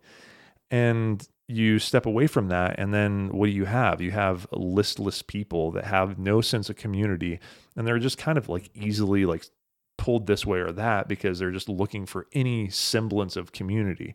I think that's why people are addicted to their phones and social media. They're just like, I have no community and I'm hungry for some connection with other human beings. And so I think it's important to also learn the lessons that were kind of encapsulated within religion and because that's how we stored information for so long. But it, it seems like you you need if, if you want to be a high level human in general, you need to balance that and whatever sort of infrastructure that you can pull out of those religious systems with the ability to think in nuanced ways. Because circling back to religion, you know, when I was young, I, I grew up in a highly religious family, and things like evolution were not something that my family was okay with. Uh, to me, you know, I'm a scientist and an engineer at this point in my life. Evolution is just a fact. You know, it, you know, I can I can deduce that through observations of the world. I don't need uh, an opinion yep. to, uh, or it, it's not really up for debate. It's just there. There's facts of the world. But in in my education, there was this real strain between my family's belief and what I consider to be a fact. And I could name numerous different examples of that, but that's just a really stark one. And I think that fundamentalist viewpoints in general tend to come to a point where the facts or the science or the observations of the world as they evolve are going to become diametrically opposed with this rigid system that can't evolve. And so I'd, I'd, be really interested to get your opinion about how, as human beings that are trying to operate in the modern world and are trying to have community and are trying to preserve the things that were so good about religion and human civilization and gave us meaning and culture and community while also being nuanced and understanding that the world is gray. Like what what does that look like to you in the modern world? I mean because i feel like you've kind of grappled with that internally like what does that look like oh man i don't that's a big question uh I think I could speak for me and what's worked for me. And I think sure. I think I think most of the time, like to connect with what you were saying about folks who identify as religious, and I do agree with you that we are humans tend to be religious in some form, whether that's our routines, our patterns, our disciplines, our orientation towards living a life. I would agree with you there. And so I think the thing that when people who identify with religious, with being religious, I think what they get wrong is they try to propagate their ideas. They say, hey, here's what has worked for me. This is how it works. You need to do what worked for me. Um, and so there, you get like proselytizing and let me convince you. In life, I don't, I don't believe in giving advice. I don't believe in trying to convince anybody that to think what I think. And so that makes life a whole lot easier. it makes it a lot less pressure filled um, if I'm not trying to convince anybody of believing anything or doing anything the way that I do anything. So when you ask me that question, I'll just, I don't think I have a solution for it. I'll just share what's worked for me. Yeah. And maybe you'll grab onto parts of that and maybe somebody else will grab onto a different part. And so for me, there was that sense of connection and that sense of, you know, community and this is what we do. And that was like our fundamental lens for what life was when I was when I was growing up. And so for me, that was like the most core, like ground of being structure that I could engage with. And so I had had real, tangible experiences where that had been, hey, this is going to be a thing that's like really important to me. So for me, that journey looked like re engaging those structures in a way that felt authentic to me. And I think one of the one of the people that I like like their readings, their writings the most. He talks about like in religion, there's it's like this holy tricycle of of things that we do. There's like tradition, uh, there's scripture, and then oh shoot, what's the third one? I can't remember what the third one is. Being on a more extended long form podcast is a lot of pressure. no, I mean it's okay. I, I think. Um, but but in in in all of that, like I got to re-engage all in like experience, personal experience. Okay. And he he talks about like, you know, different sects of of religions tend to emphasize like, you know, maybe two of those and not the other one. Hmm. And so for me, in like I think evangelical fundamentalism, they shut off the personal experience. You're taught to not trust yourself because that maintains the status quo more than anything. Yeah, absolutely. Um, and so for me, that was re-engaging my own sense of inner knowing and really cultivating that and like paying attention to that, growing that, being in spaces that would like nourish that. And so for me, that's been really, really, really, really healthy. Um, is is to engage that inner experience for me to be able to trust my own self. And so, you know, having a, community around me that like nourishes that thing in me because that's what I needed um, was a was a really healthy thing. And and I think people can find their connection in a myriad of ways. And religious community has been a great context for that for me um, in a really strong way. I I also like just to share a little bit more about my story. Like I wanted to have like people that I was going to church with, air quotes, to be like people that I would call up on a Friday night. and like that I'd want to hang out with and like have a beer or something, you know. So I was just like, that's what I want. So I'm gonna like just find that, and whatever that looks like is great. Um, and if it's feels awkward, then like I don't want that, you know. Like that's probably not gonna fit my full expression of who I am. sure. So I just like found found my people, and that, that's actually probably the biggest reason I stayed in, in Denver after that year at grad school was because a lot of the transformation that was happening happening there was like was was safety. And when we when we when we live in, so I do think I do think I have some things that would be that could be good to lift up for people to think about.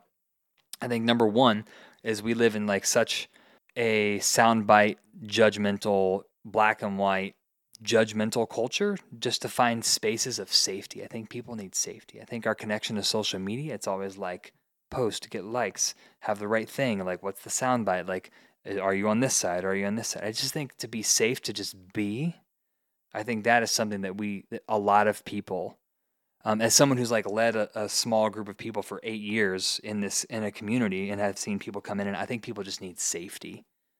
Um, Healthy and- relationships in general require safety. Yeah, they they really do. And being married to a counselor, she demands safety, which is good because that teaches me that teaches me how to be a more safe person. Um, and being an, a being a good educator, like I've needed to be a safe person for students because students have to feel safe before they can learn. Hmm. And then I think from that safety, like I think we just need friends and pals and people that we can like be ourselves with. And I think that comes from safety, right? Like uh, if you think about all the different kinds of relationship, you know, partner, parent to child, boss to subordinate, like teacher to student, a lot of those power dynamics can be kind of weird. But in like a friendship, there's just complete safety and acceptance. And that's why friendship is like the crown jewel of all the kinds of relationships is because as soon as a friendship is is like hey you can't share this thing with me and i like reject it or try to correct you or try to get you to believe something different then like the friendship's not going to work you know if you're in like Right. a marital relationship like well there's like some sort of commitment and like whether it's like legal or spiritual or both that like maybe you want to engage it for a little longer than maybe what you would if it were a friendship same thing in like parent child or like teacher student like there are some kids that i know they want to get the heck out of my class because they don't like that's okay there's always kids like that right? And then you know same thing with with like boss and subordinate right? Like those are relationships that there are power dynamics that make them less likely to be safe. But i think friendship is is like one of the most beautiful things we can experience as a human. It's super fun. Yeah, no, that I I wouldn't disagree with that at all. I also, as a leader of you know people in a corporation, I think one of the most fundamental things of being a good leader is creating a safe environment for people to be people. Because I I think there is this uh, idea that you've got unhealthy power dynamics are the norm, kind of in just all types of relationships that that aren't friendships in our society and probably many others.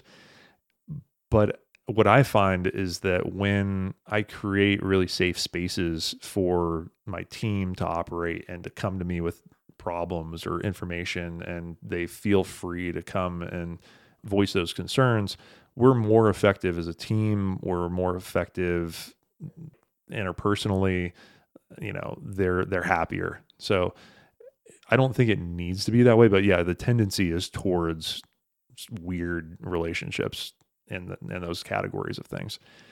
But I think as we as we evolve as people, I think we should be striving to be closer to a space where people can be really good versions of themselves, but also open simultaneously. Because you know we we do seem to be in a paradigm where judgment and kind of leveling some sort of like shame against people is the norm and otherness is the norm mm-hmm. and I, this is something else that I wanted to talk to you about religion uh, for. The reason I wanted to talk to you about religion is because there really seems to be an otherness that is created in society between people that identify as being religious and people that don't, right?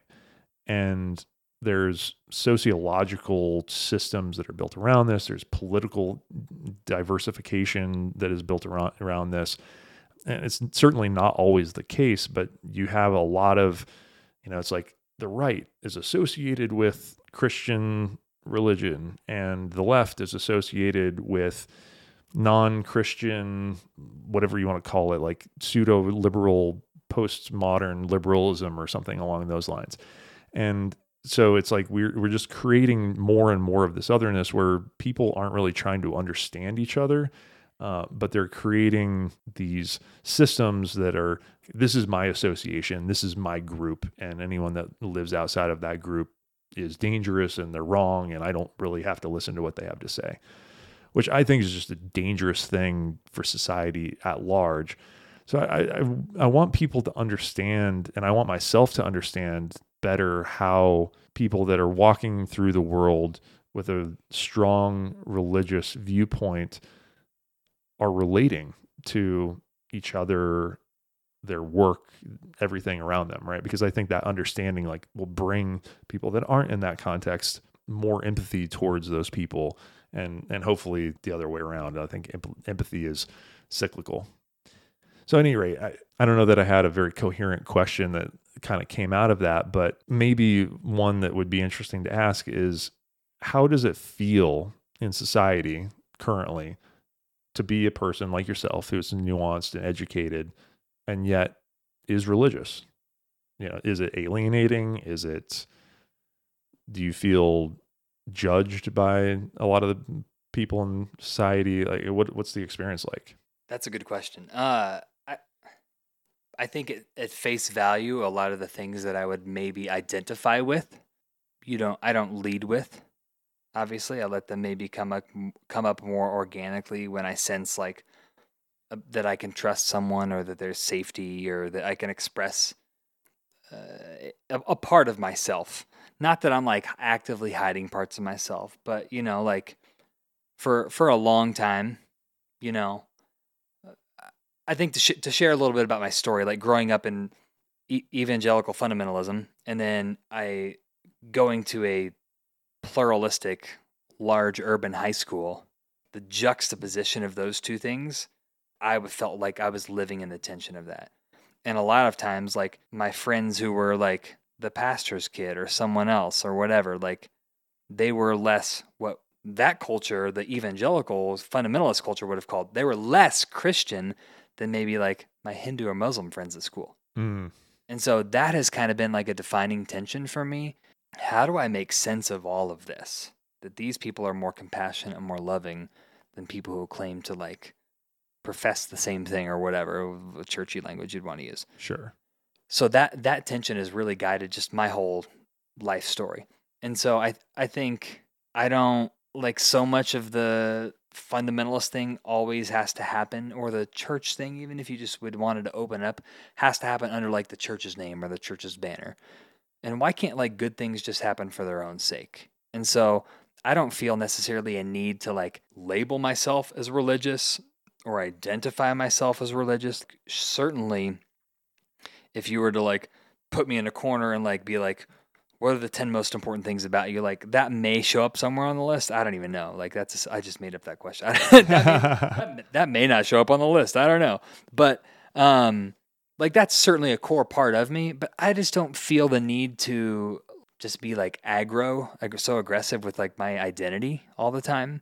So i think one a sense of deep security and knowing who you are is that i don't like need that external validation like oh i need to like you know find the other teachers at school who are christian. That way we can like pray for the students. I don't have to like have that little flex in my own heart for myself. You know like i don't need right. i don't need that not even for myself. So i think a lot of times people will get to know me and sometimes they're like i don't know how to make sense of you. Those are the best types of people. Yeah.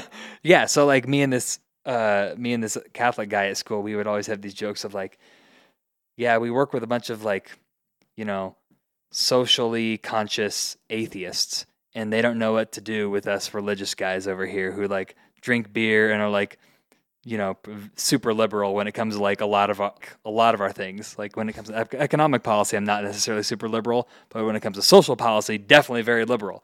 So like they just they're like, what do I do with you? You fit in the box, but you don't, but you do, but you don't. And so like honestly, that's become become kind of like a fun thing for me, be able to like defy someone's conventions if they're if they're curious.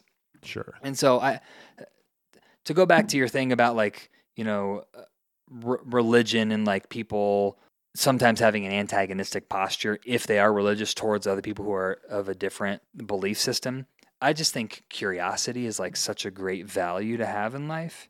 And so I'm just always like curious to hear about people's experiences and to learn, like to you say, like what you were saying, to like to learn more about their experience and their life and their view and their perspective on things. And I think when we have more of that, then the world is more connective and the world is more compassionate. And so to to be a religious person, I just try to like be that curiosity because that sometimes is antithetical to what they think religious folks are or could be. And so I'm fine if I fit inside a box and I'm fine not fitting inside a box. And so like my identity is like pretty stable um, and pretty secure. And so I think like that makes it pretty easy for me to navigate the world. Yeah. Which makes sense. I mean, the people that are confident in who they are are it's much easier for them to have a nuanced or compassionate view of other people because they're not necessarily seeking validation in those experiences they're like, yeah, I'm comfortable with who I am. You can be who you are, and and that's okay. I don't need you to be like me to validate my fragile view of myself, yeah. whether or not it's that, whether that's like I'm a social media influencer or I'm a proselytizing, you know, eh, whatever eh, check the box religion. It, it all sort of fits into the same category as far as I'm concerned, where you're trying in some way to validate your own worldview and give yourself some feeling of coherence. But if you are confident or comfortable with who you are in the general sense, you're much more able to just go through the world in a more curious way. And I think what you were saying about curiosity is is really insightful because I think a lot of what I see that I don't like about religion is a lack of curiosity and training people that there are certain things that you shouldn't be curious about. And, and my religious upbringing, I think that was one of the things that drove me away from religion is that there's a lot that would, you know, I was a questioning person. I always have been and I would ask certain questions and there weren't answers that people were really willing to either even explore, right? And I'm like, okay, well there you know there's there's fundamental things here that i'm observing that don't seem to have internal coherence i'm a young person. There don't seem to be any answers. And the people that are preaching this to me certainly don't seem to have explored this even at the level that i'm questioning it. So you know discard you know flawed system. And, and I, I guess i also developed a perspective that it's dangerous not only to individuals but to societies to have any system that discourages people from being curious and open to exploration in, in general. And I mean, I, I, think you could look at North Korea or any totalitarian state and see the the nth degree of philosophies that kind of encourage people to be closed and to only just follow versus think. And I think religion can definitely be employed. I mean, air quotes religion yeah. Um, any any system of human thought that is really rigid can be employed to kind of enslave people. So, yeah, and religion should be setting people free. Yeah, setting them internally. It should be setting them free, not in like in terms of like, oh, your civil rights, you should be set free, but like in terms of your sense of yourself and what you thought you had to be or who you thought you were. It should just set it just it should set you free to from any expectation of who you are. Yeah. Um so Agreed. Yeah, if it's not if it's not doing that, then to me it's not religion. I think for me religion has a lot of baggage, so I use the word spirituality. Yeah. Um, just because religions do tend to be more constrained systems of thought in in my experience or, or, at least the way that we utilize that term in society at this point in time you know, it's like I when I say religion, I think you know Islam, Christianity, uh, you know, check the box, whatever you want to call it, and they all have their shtick, and that's what they're sticking to, and it's sort of an immobile thing. It's it's like a monolith in time, and it's it's not really like a a system of thought. It's more like, hey, this is what we think, and that's it. But that's probably just language and how we use it, right? Um, one could could call anything a religion if but to me religion is just a belief system i guess at the end of the day if i were to have to define it. Uh, and which is why I, I, said that i think that people are religious in their nature. You can't really operate without belief systems for better or worse. And you know i have personally experienced the detrimental side of not having rigid belief systems in some ways, right? You know, like I would consider myself a pretty nuanced thinker, but I've also made some morally questionable choices in my life because I had fundamentally rejected all morality at certain points in time, right? Where I was like, well, you know, if if the things that I was taught were not really founded in a system that I believe in.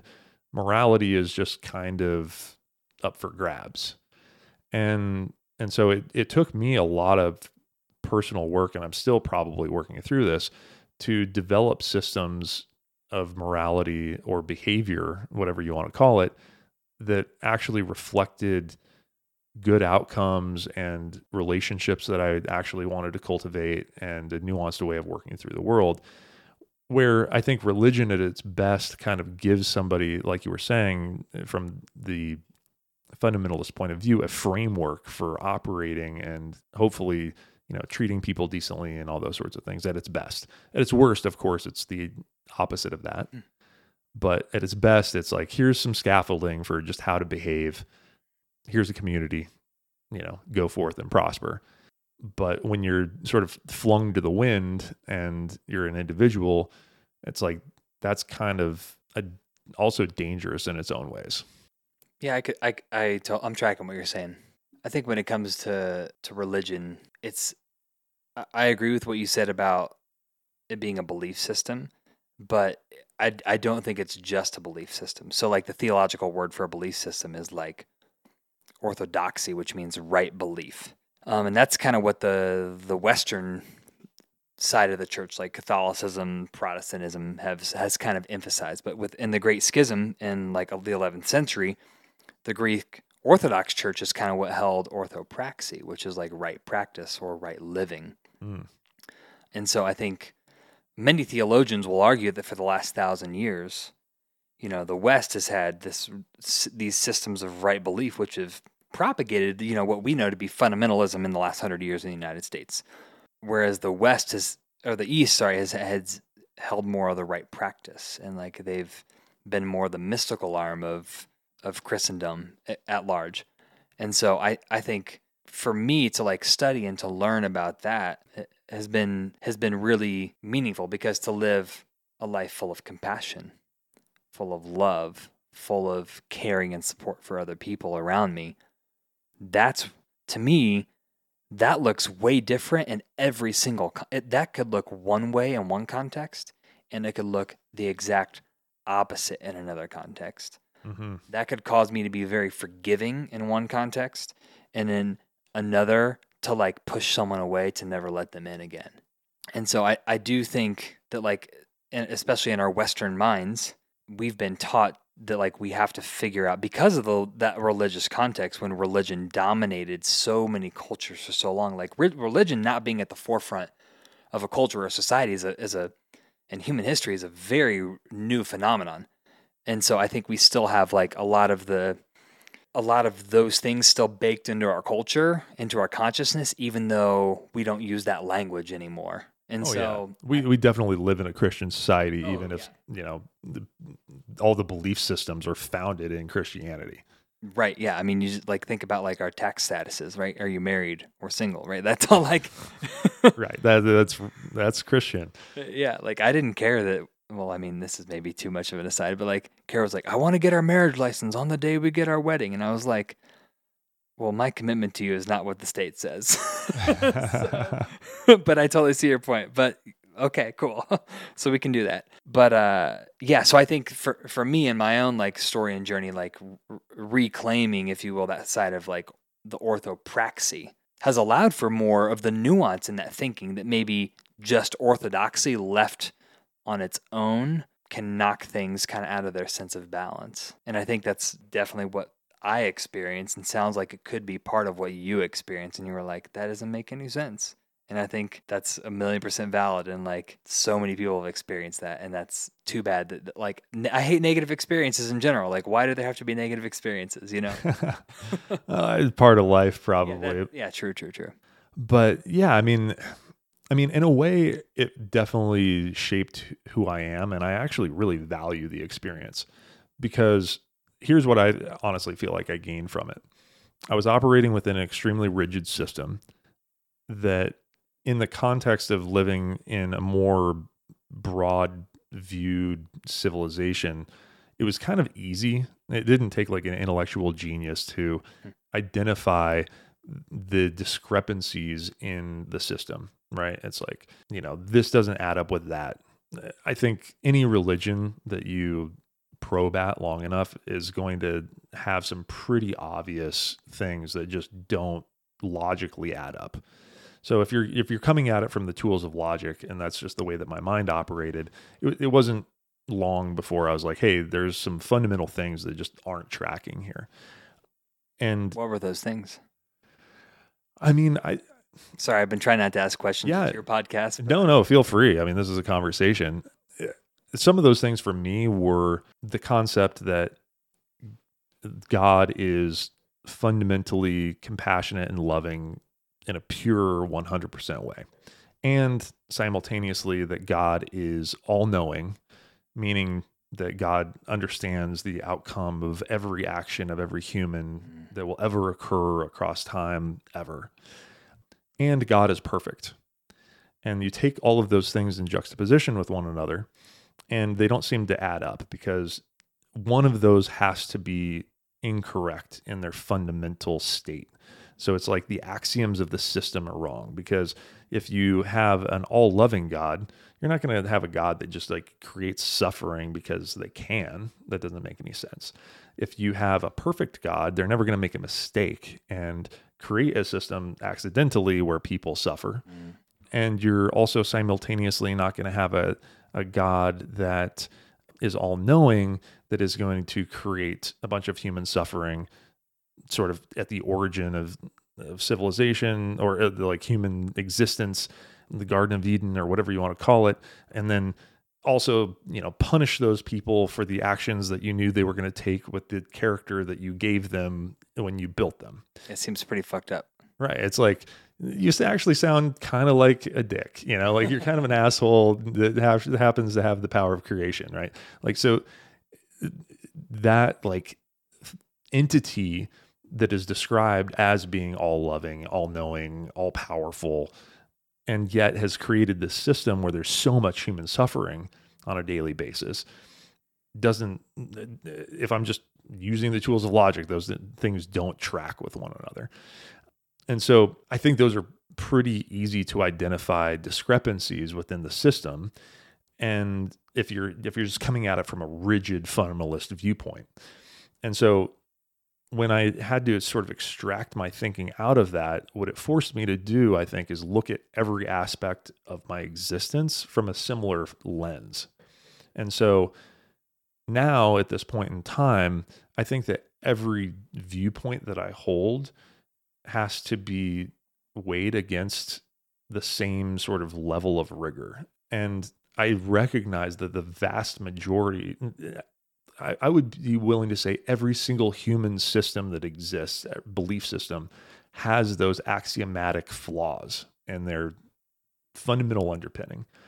And so I, I don't feel like I really deeply associate with any single one of them, but I'm able to sort of like transverse throughout them and grab the things that are useful to me and try to build my own cobbled together worldview that is feels mo- more coherent mm-hmm.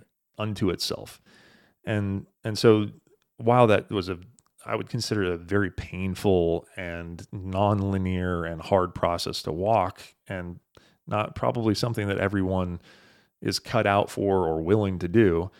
You know, at the end of the day, I feel like I've come to a much more compassionate and nuanced understanding of the world than I would have had I not kind of had that as my fundamental underpinning.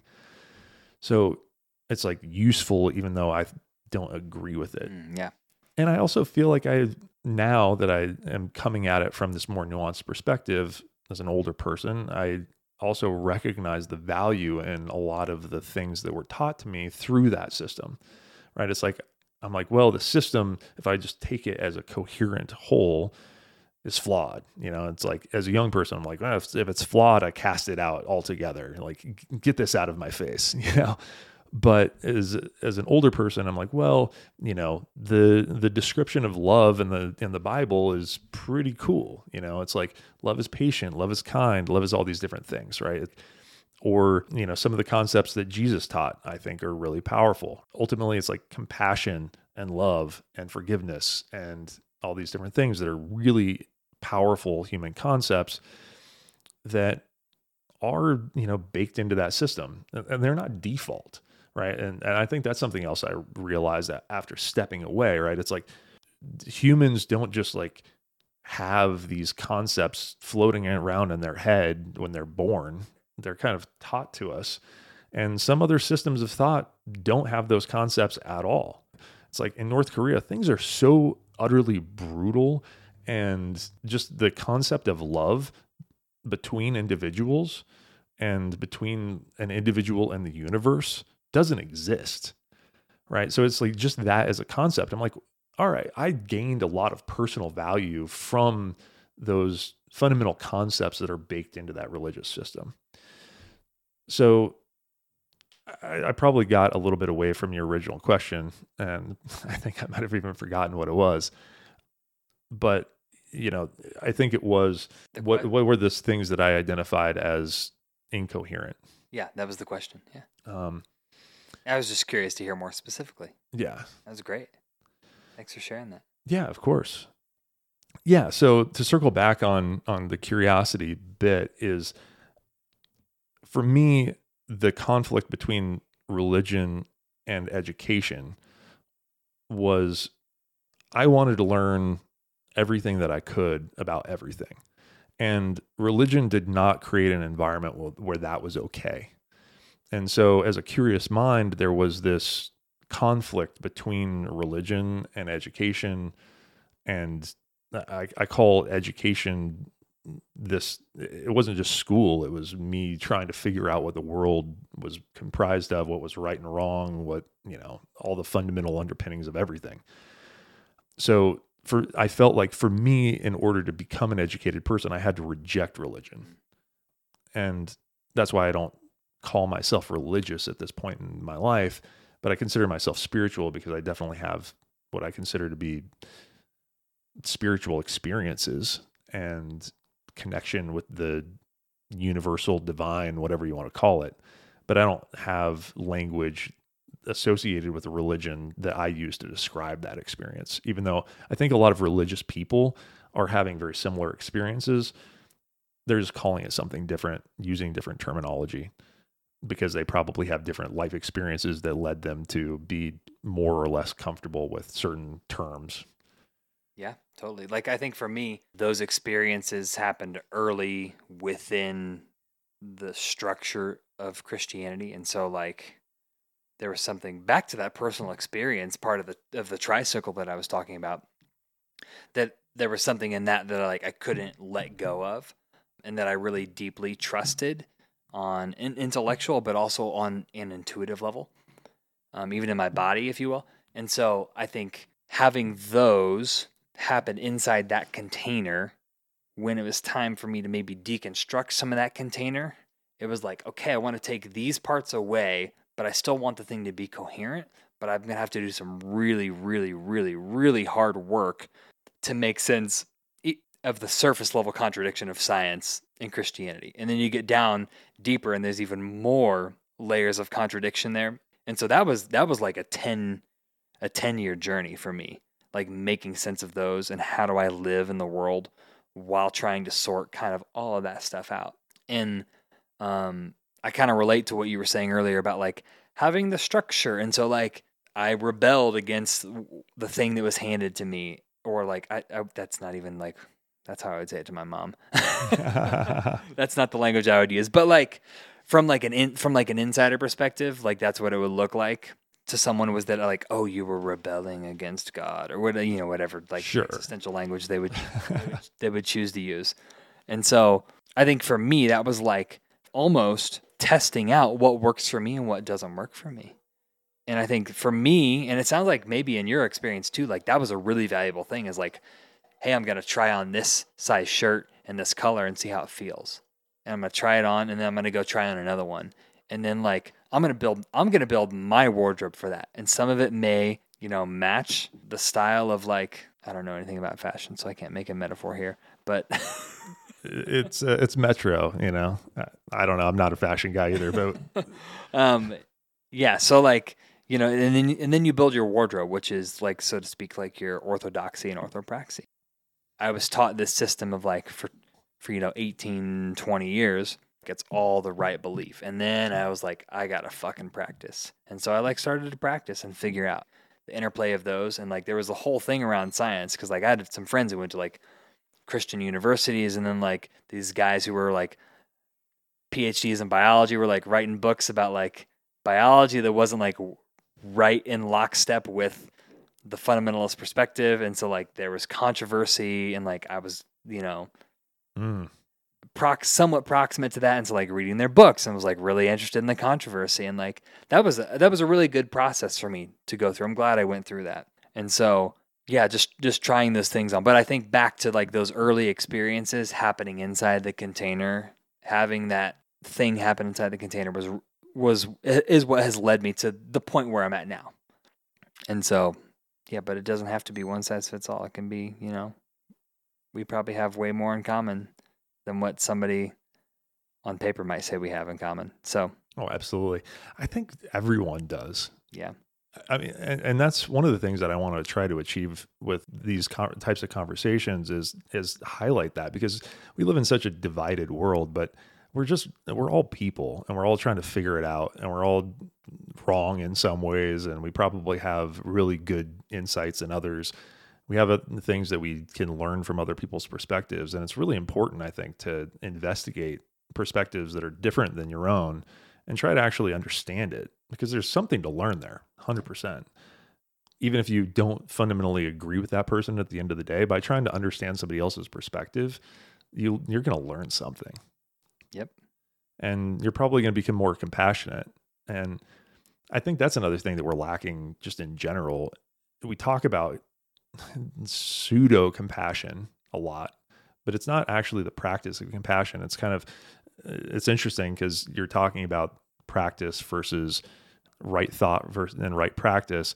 And it seems like right thought is very problematic in a lot of ways, regardless of what your belief system is. And in our postmodern world where we're hyper focused on identity politics in a lot of different ways, it seems like you have the situation where it's actually antithetical to compassion, even though that's what it's preaching.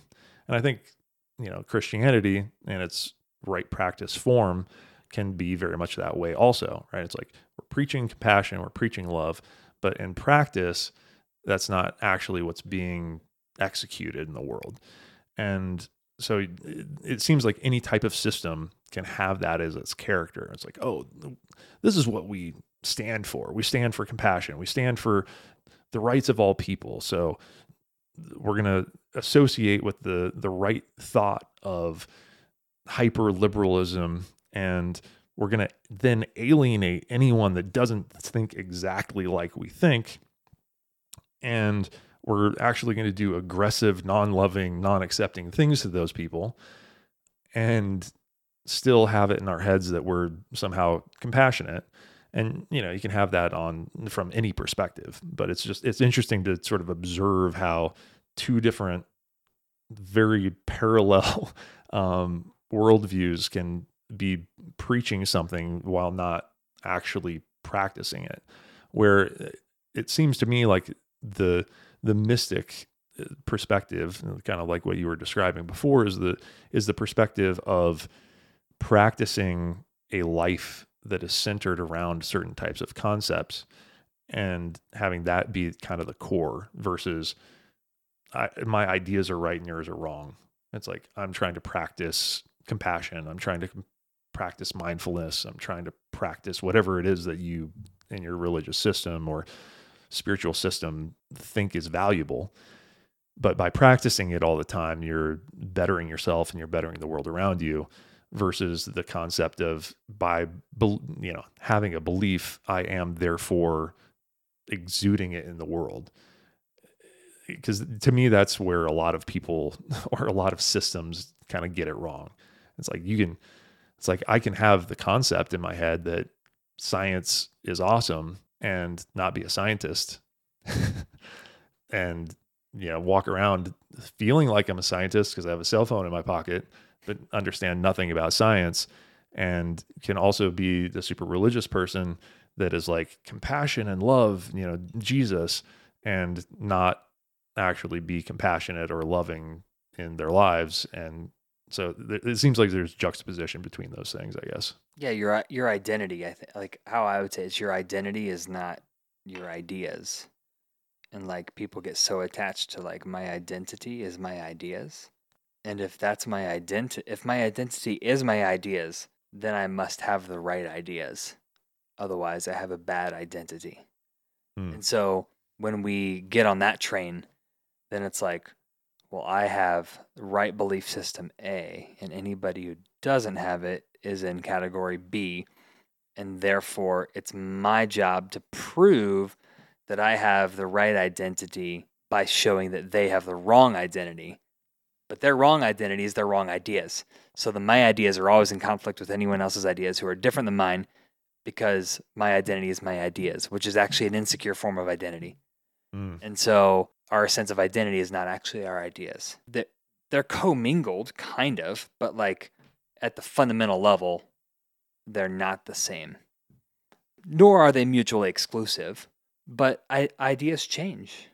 So does identity, right? Yeah. And I think when we live enough life, we see that. And when you've lived enough life to see that own contradiction in yourself, then you can have more compassion for where someone else is is at.